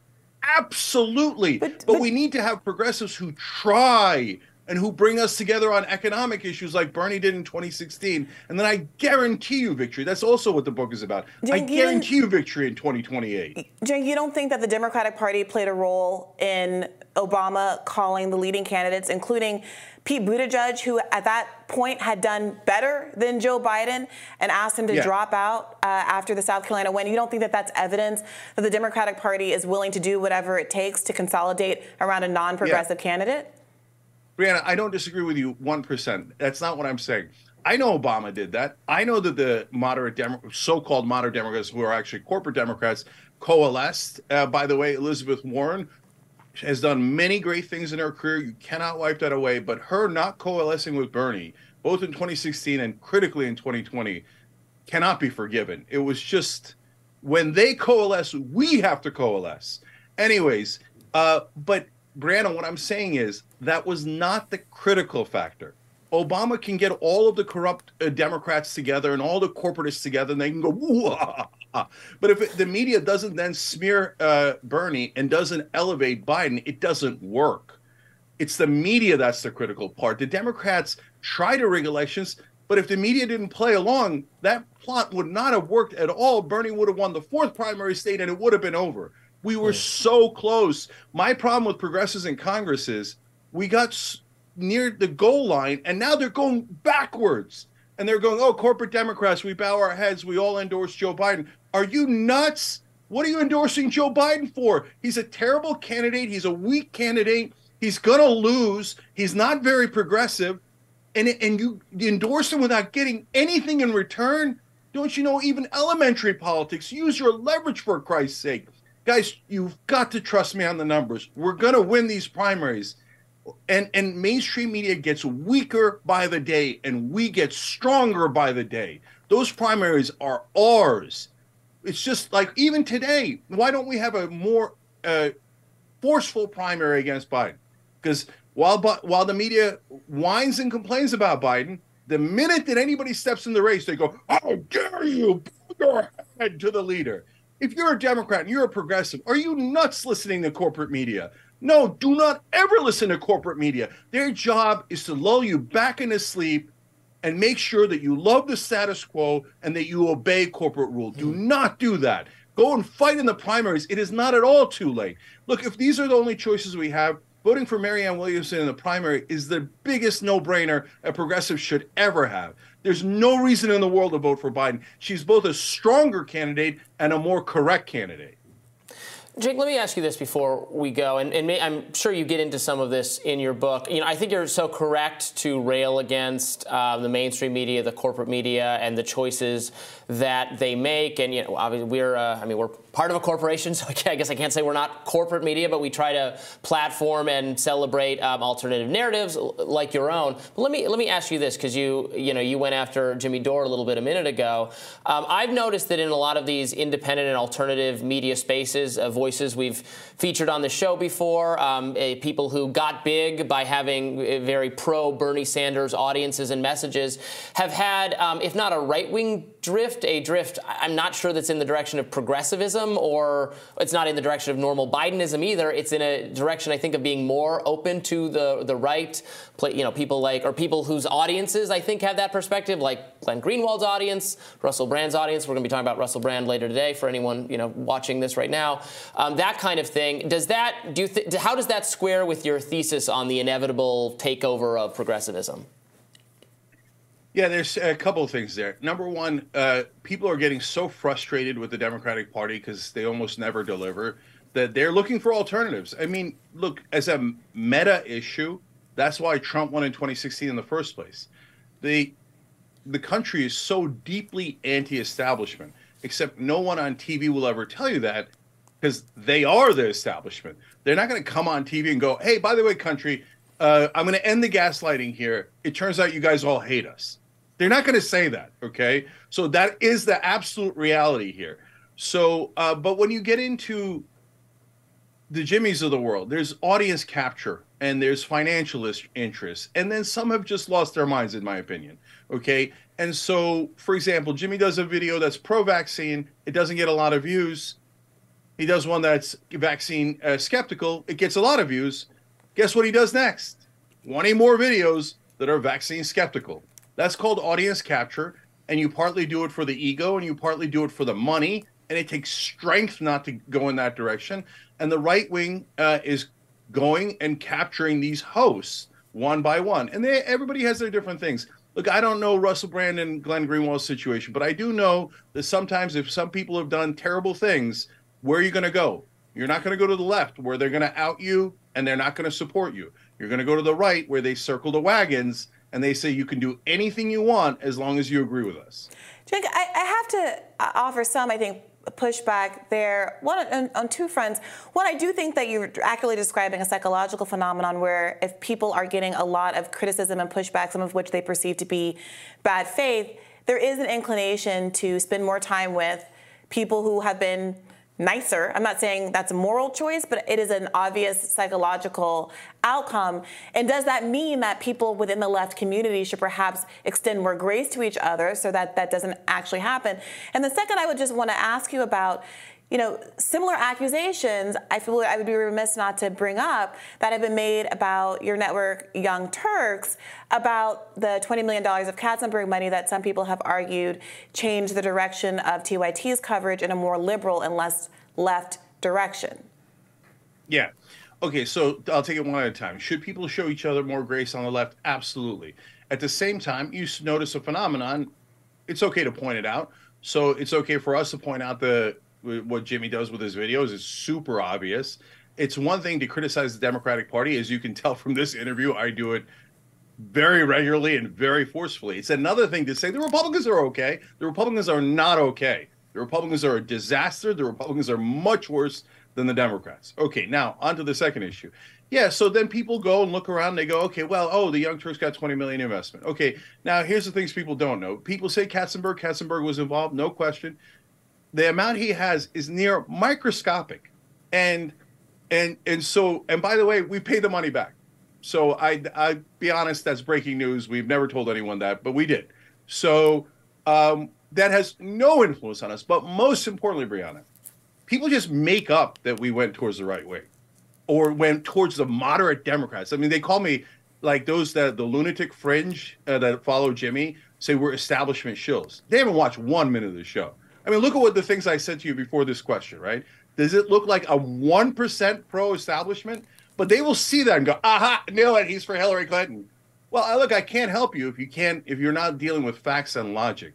You can't show anything where we're in favor of Hillary Clinton. Well, no one fights harder you, in the primaries against corporate Democrats than TYT does, Young Turks does, and I do. I formed the Justice Democrats to fight against corporate Democrats, and we defeated them. There's nothing more practical and more real than what I did there in that instance. I mean, Cenk, I think specifically one of the moments that I remember of uh, TYT being characterized as no longer capturing the spirit of the Justice Democrats or what the Justice Democrats were supposed to uh, do was the moment around Vote, where there was a push for the elected squad members to take an adversarial relationship to the Democratic Party and Nancy Pelosi specifically, to withhold their votes for them the same way that we've now seen the Freedom Caucus model with withholding their votes for Kevin McCarthy at the beginning of this year, really testing the theory of how that would work and getting in return a number of concessions that I think we can all acknowledge would be amazing for the left to have achieved. And at that time,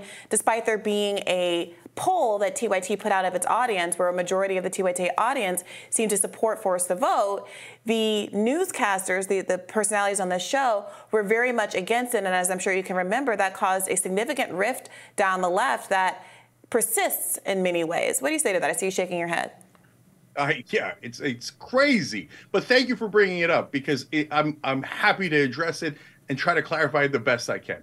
Guys, do I look like I don't want to force votes? Of course I do, right? And I tell every congressperson that's going into Congress for the first time, if they'll listen to me, I tell them, you have to create what the civil rights movement called good trouble. Now, that doesn't mean you go in wildly and flailing around doing impractical things, but it means you come up with a coordinated strategy, you then create good trouble, and then you put a spotlight on an issue where you are on the winning end of it, popularity wise. So, for example, one of the things we did with Justice Democrats is as soon as AOC won, we did a sit in in Nancy Pelosi's office.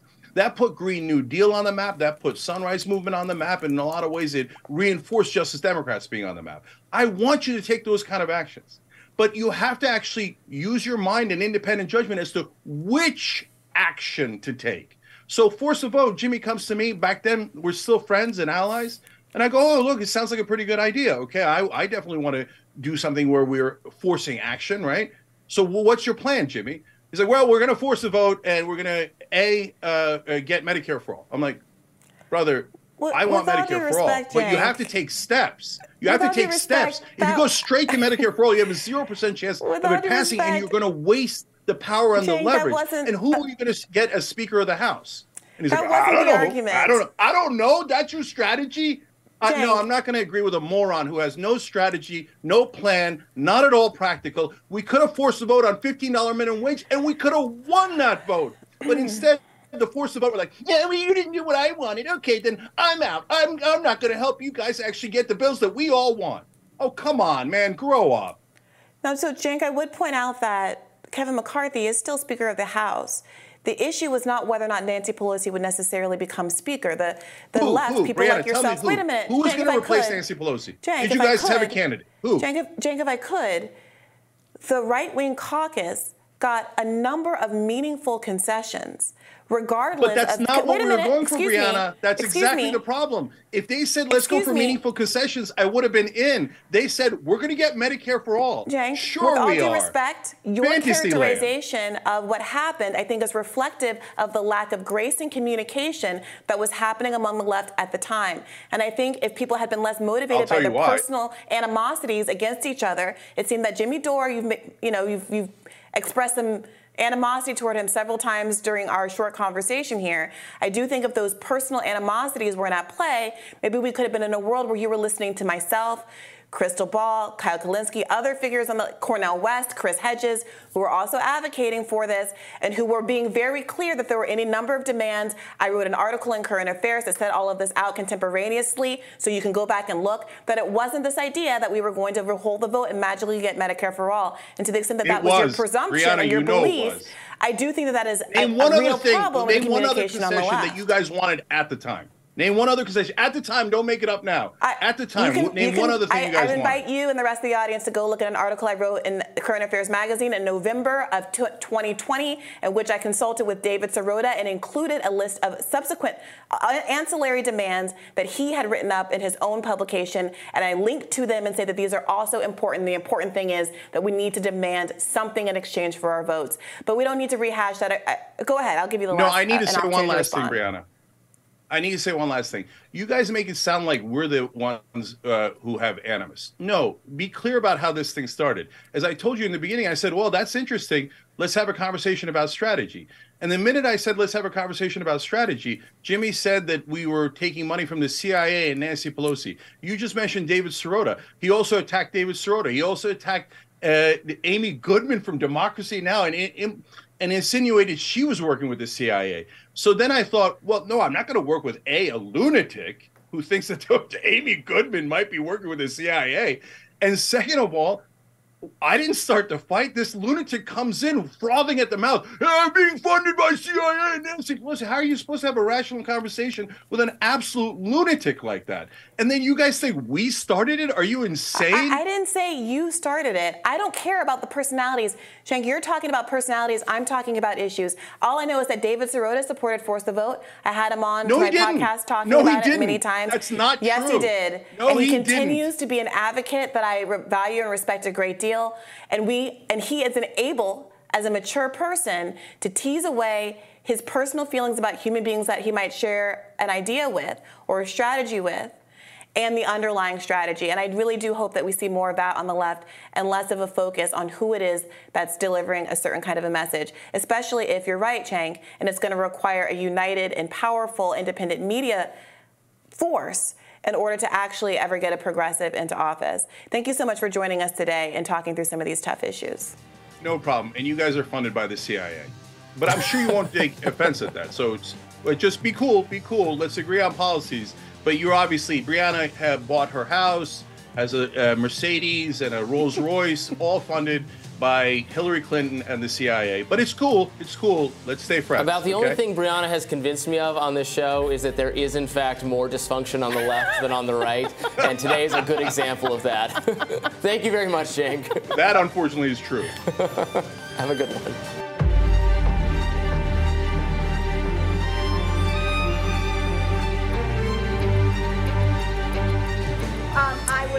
Little too uh, eccentric. I, I am I'm very known for having uh, a, a animated personality, uh, maybe overtly animated personality. I was laughing, I was singing, having a fantastic time. A fantastic time indeed. That was Colorado Republican Congresswoman Lauren Boebert responding to being kicked out of a Beetlejuice musical over the weekend in Denver for being too disruptive. CCTV video from inside the venue shows Boebert appearing to vape during the show and at points engaging in some heavy groping with a man she attended the play with. Hmm, Boebert and her beau were ushered out of the show after displaying lewd behavior, flipping the bird as she walked out, and allegedly threatening to report the ushers. The congresswoman and her team blamed the fog machine at first, but it wasn't before long their account went up in smoke. Yeah, so there are some levels to it. Obviously, Democrats have pointed out some inconsistency between some of the moral crusading she's been doing against grooming, um, members of the LGBT community being characterized as lascivious, sexually inappropriate. And here she is in a family friendly event engaging in some not, some not so family friendly, very uh, X rated. I believe we're not showing the footage of the groping, but it's it's out there and it's not the kind of thing that you would do in a theater unless it's perhaps one of those adult theaters that they used to have on Times Square.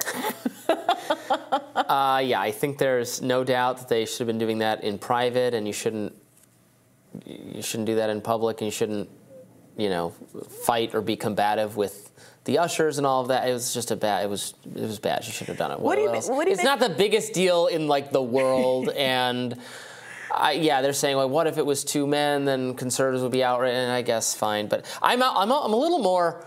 Um, are we all being surveilled like at all times or something? Like, how do you feel about that? I, like you're being there's just a TV. Can, your reactions to Beetlejuice have to be like, what if you like pick your nose or something? I don't know. You're You're, be- you, a minute, Robby. You're like the, the, the biggest fan of the the Amazon. Well, because I don't want my packages stolen.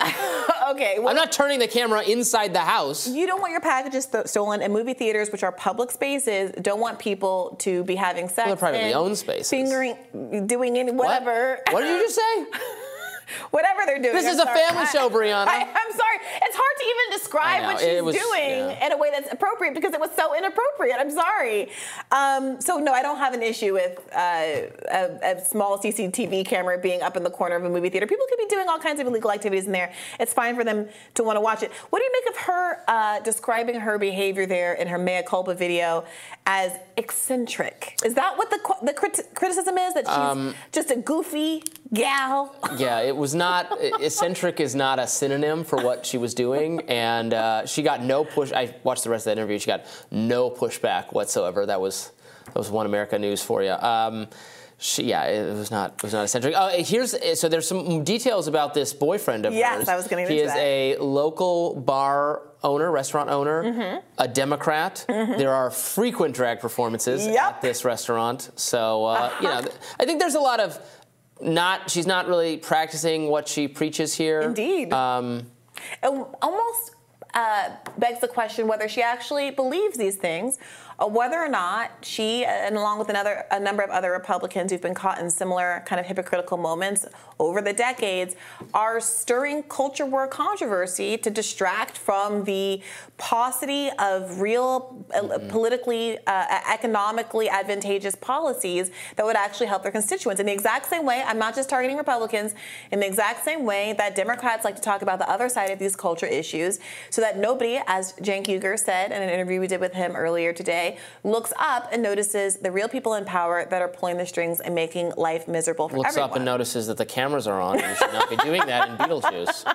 You thought. You thought. I'm gonna. Yeah. I'm gonna expose you in front of the audience. You thought before I told you that they were actually watching the movie from the. Yeah, I thought that there was a new movie 90s. that I. I mean, I understood that it was a musical, but I thought that not that they were watching the old movie, but that Mm. had been just like a remake. Like they they remake a lot of things and sometimes set No, it's, them a, to it's music. a musical production version of the movie. which feels a lot worse to me because you're not just disrespecting your fellow moviegoers, you are disrespecting all of the performers Right, that it's are a live to put on the performance show, going on in front of 'em, and you yeah. could be disrupting them. Also, I think that movies tend to be a little darker than plays. Plays are better lit, Mhm. and it seems much more bold to do something like that in a theater, like a, a, a Right. theatrical theater, as opposed to just a kind of a dark movie theater that have different kinds of sets up. Some movie theaters aren't that big. Some of them have the seats pretty spaced apart. You can go in the back, and you know, teenagers. These were not do what they're spaced apart. do. They were fully near other people. We saw the, the footage we just had up. It was packed and dense. And apparently, here's a detail that we didn't mention. It was a pregnant woman sitting behind her that first uh, asked her to stop before she was ejected for causing a disturbance at the show. Um, yeah, I- if you're at a point where pregnant ladies at a musical theater version of Beetlejuice are calling you out for engaging in X-rated activity, it may be time to reevaluate uh, your life a little bit. Of course, Boebert has uh, blamed drag shows uh, for grooming kids. She took to the House floor in July, introducing an amendment to the National Defense Authorization Act that would bar the purchase of pornographic books for military schools. Let's listen. Let's stop grooming our children, including our military kids. It's gross, it is wrong. I am here to take a stand against it, and I urge my colleagues to pass my amendment to protect our military children from obscene content they should not be exposed to. Well, if you were a military family or child and were in that particular audience, uh, please do let us know uh, because it does seem like there's some significant hypocrisy. Yeah, I mean, there's just here. no way to get around the if you're very animated by the idea of. Um, sexually provocative performances in public in front of young people, which I don't think is a crazy thing to be upset about. Um, this then this is just blatantly I will say hypocritical. the difference is you can judge a parent's choice. But drag shows are advertised as drag shows, and parents are voluntarily taking their kids and exposing them to that. What happened in this movie theater was not voluntary or consensual for any of the children or anybody else, unborn children, mm-hmm. who were um, in that room with her. So, look, I personally, honestly, I don't care. I don't think this is the biggest deal in the world. If she's uh, finding mm-hmm. her, you know, getting her groove back post divorce, she's a, a young 36 year old woman. I don't care. It is truly only the hypocrisy. She's a grandmother.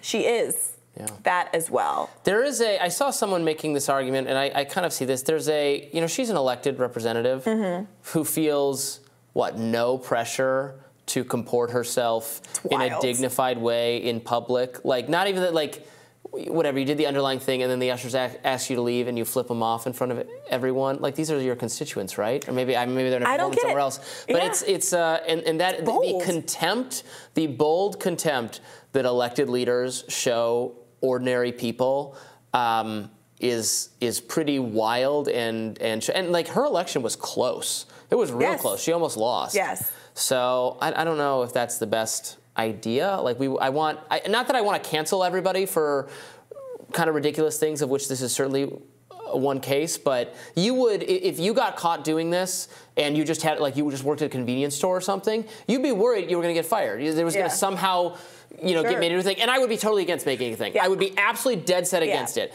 But yeah. you occupy a, a, seat of public prominence where you should be held more accountable than other people. Mm-hmm. More, you should be more accountable to the people than just regular person working a regular old job. And these are the least accountable of all. This this comes into the conversation with the age conversations mm-hmm. we have mm-hmm. about Mitch McConnell's and Joe Biden and Dianne Feinstein's that they wouldn't bag groceries anymore. Mm-hmm. They, they, the company wouldn't have it. Mm-hmm. Um, but yet they get to occupy the most powerful political positions on earth. Yeah. It's backwards. I'm, I'm not even famous, and I am conscious of the fact that if anyone ever catches me being a less than generous tipper, if yeah. someone catches me saying something untoward in the back of an Uber, like that that could reflect negatively on my public image. And the idea that someone who is literally a sitting congresswoman doesn't have that same sense of decorum is mind-boggling, and perhaps speaks to a broader disrespect for the electorate. For sure. More rising right after this.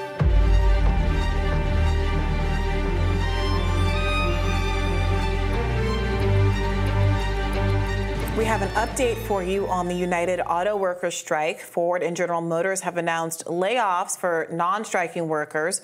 Ford announced temporary layoffs of around 600 employees at the Michigan assembly plant, and General Motors said it would be, quote, idling its Fairfax assembly plant in Kansas, which will put 2,000 people out of work, according to Local 4 News. UAW President Shawn Fain released a statement following reports of planned layoffs of non striking workers at General Motors and Ford. Quote, let's be clear if the big three decide to lay off people who aren't on strike, that's them trying to put the squeeze on our members to settle for less. With their record profits, they don't have to lay off a single employee. In fact, they could double every auto worker's pay, not raise car prices, and still rake in billions of dollars. Their plan won't work. I think in particular that refrain where they contrast what the company could do, pointing to enormous profits and the fact that they could literally double the salaries for everybody working there, which is not what the um, UAW workers are advocating for, really does put the onus back on the big three to justify why they would do something like put all of these workers, non-striking workers, out of work, seemingly out of spite. They can obviously not fire the striking workers without being uh, perceived as uh, or being charged with retaliation under various labor laws. So it does seem like they're taking it out on those they can't take it out on, hoping to divide and conquer. So that's why they're doing it because they they're legally prohibited from laying off workers that are on strike. Well, they can be. My understanding is they can be sanctioned for doing so as a, mm. as a kind of retaliation. You, it is your right you have the, the, right to withhold your labor.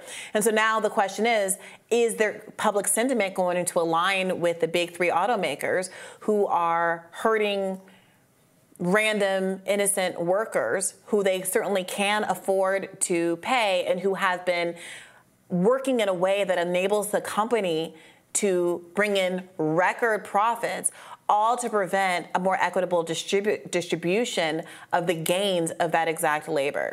So you said they're not asking for their salaries to be doubled, but they are asking for 40%, a 40% raise. Which is reflective Um, of what the CEO pay raise is. The company has, has offered 20%. Those are pretty generous raises. not as generous as what they've given to the CEOs, whose work product, frankly, is not creating the value in the company. Okay, but 20% is still, I mean, it's still a lot. It's not, it's a, a massive raise. If I stole $100 out of your wallet and said I was going to give you $50 of it back, would you be happy that I returned some of the money, or would you be resentful that I stole really- $50 from you? I don't think that analogy really works because they're not stealing their money. They work for them. Well, this is lab, late wage labor the Hill's theory. not stealing from, stealing from me. It employs me, right? Reason's not stealing from me. It employs me. You know, I don't like it. I don't have to work for them. Well, if you don't feel like you're being paid the value of your labor, you should consider working somewhere else. Yeah. And that's exactly what these people are saying. They're saying that from the direct product of what we do with our hands every single day of our lives, we have enabled this company, these companies, to earn record profits. You have taken those profits and instead of investing them in us or in the business, you have engaged in stock buybacks to drive up the price of your shares and distributed funds to shareholders and to CEOs and executives.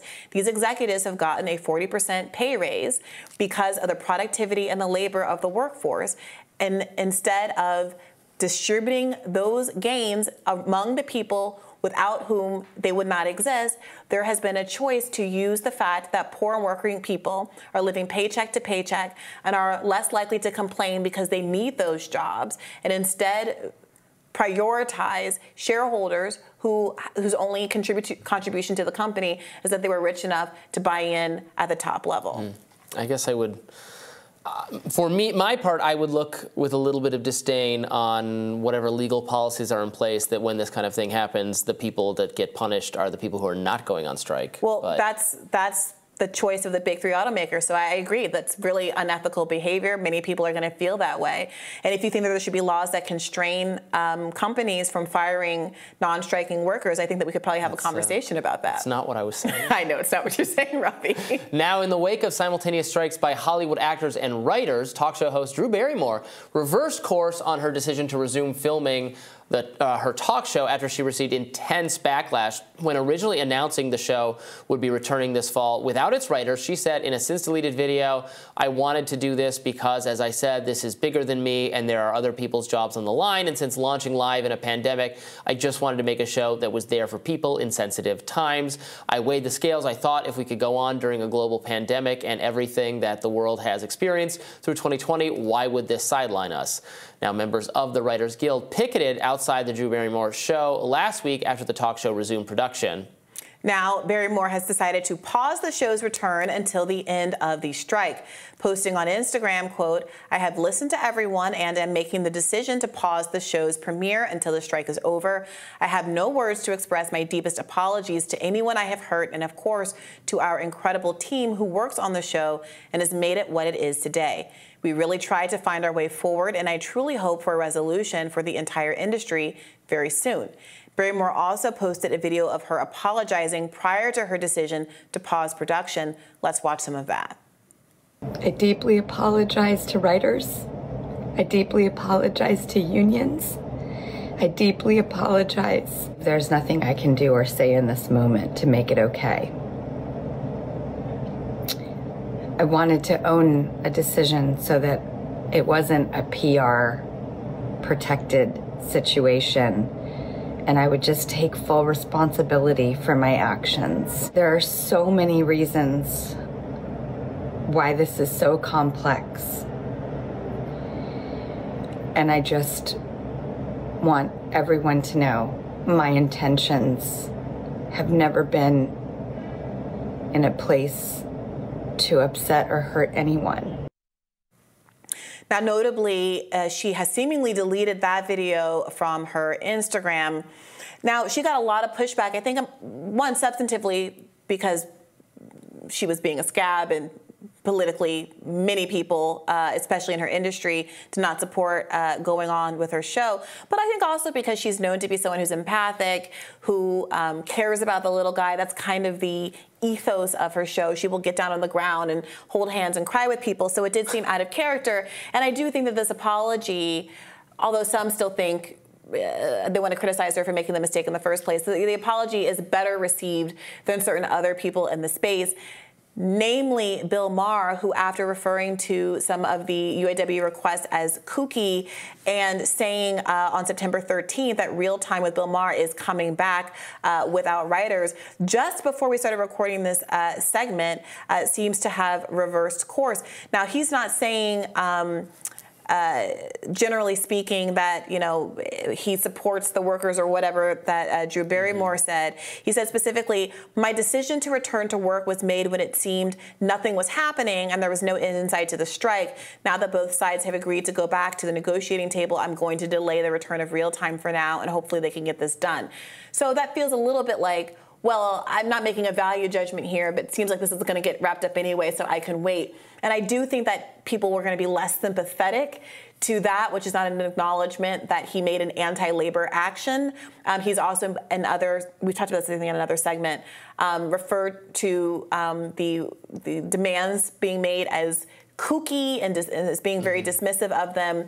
Um, and I wonder whether or not this is going to have more broad implications for him and his writing staff if, if they even choose to return to his show, given the lack of solidarity that he's shown to them. What do you make of this? I mean, I don't know. I, I, I think uh, the reaction that Drew Barrymore received could have been very much, very well anticipated. So it's kind of like it was an it was an it was a error. If, if, she, if she I mean she could do it, but she had to know that people were going to yell at her like yeah. that. Whereas Bill Maher, I mean, I think he has a slightly different. Or the, the people who like him the most, honestly, he has a lot of appreciation from independent right wing type people now. So maybe the things he says about labor don't count against him very much. And and also, I mean, I don't know if that was true or genuine or an excuse or not, but the decision to actually make sense to me that like no, we're going to resume. And then like, oh well, if it's about to end, no reason to put out a show or two that are of sub quality because we don't have writers. If it is coming to an end, if there's no end in sight, we, we're going to get back to it. Again, that's not an answer, obviously, that will appease labor people or labor supporting people, but makes and he has to work to in this industry. I mean, at the end of the day, it's not just his audience; it's his job. It's his staff, and he's the leader of this ship, and you know he's relying on them to write quality jokes for him and be supportive of him. And I will say that in his initial statement, he acknowledged that his show was going to be less good because the writers weren't there. And he clearly values their contributions to the show. But what is this gap between valuing their contribution to his show and thinking they need to be paid equitably? Um, that's, right. that's the fundamental tension. I mean, probably creative people like Maher and Drew Barrymore are. I mean, you have to you have to concede that they have some probably legitimate frustration, and not, not that they're they they're angry at their workers or something, but they don't want to sit around not producing television. Yeah, and the workers who have been on strike don't want to sit around not being employed and not having paychecks and not being able to pay their rent. It's hardest on them. Nobody wants to be doing this. And you know, there's some framing issues that are happening here where you know the media wants to say, well, they brought this on themselves. They're making these choices. They're the ones that are preventing your favorite show from coming on TV. They're the ones that are stopping the auto plant manufacturer. They're the ones that are not letting the trains go on time to bring your Christmas presents for the railroad strike. That's how they frame these issues. But at the end of the day, when you look at the requests that people are, be, are, are making, the rail workers wanted one vacation day. Is it really the onus on them or on the railroad barons who won't just give them the one uh, vacation uh, day so everybody can go back? The 40% pay increase and a four-day work week yes. and a lot of stuff. The auto workers who made enormous concessions uh, to end these contract disagreements back in the 80s and took pay cuts and are now making worse con- inflation controlled than they did 30 years ago want to be brought up to parity especially since the CEOs are making millions of dollars hands over fist and they have gotten a 40 uh, percent pay raise. Why should a CEO deserve a 40% pay raise and the employees not deserve a 40% pay raise when you could give everybody an 100% pay raise and still be a profitable com- company? I think the uh, the the movie uh, the, the, writers are in a somewhat different situation. They're in a more confused. The the economics of their industry is more confusing, I think, to them and to everyone involved. And I'm interested to see after a deal is reached. I, I think there might be long, um, uh, there, there's going to be consequences for this industry in terms of just the streaming economy in general. If some of the things they get, I'm not saying it's good or bad. I'm just saying there's going to be consequences in terms of transparency for how ma- how much shows are perceived to actual make actually make, even from the shareholder perspective. Maybe, but it's notable that smaller companies like A24 are able to continue to make movies because they simply acquiesced to the demands of the strikers. So there's a question why a24 can do what MGM and some of these enormous, much more lucrative companies insist they're not able to do in, terms of paying their uh, writers and actors equitably. I guess we'll find out. That does it for us for today. Tomorrow on Rising, Briahna and I will be back. Same time, same place. A lot more to get to. A lot of stuff I wanted to get to today that I don't think we had time for, but we will bring it up tomorrow. Be sure to like, share, and subscribe so you never miss any content. And for those of you who prefer to listen while you're on the go, we are now available anywhere you listen to podcasts. Bye bye. Take care.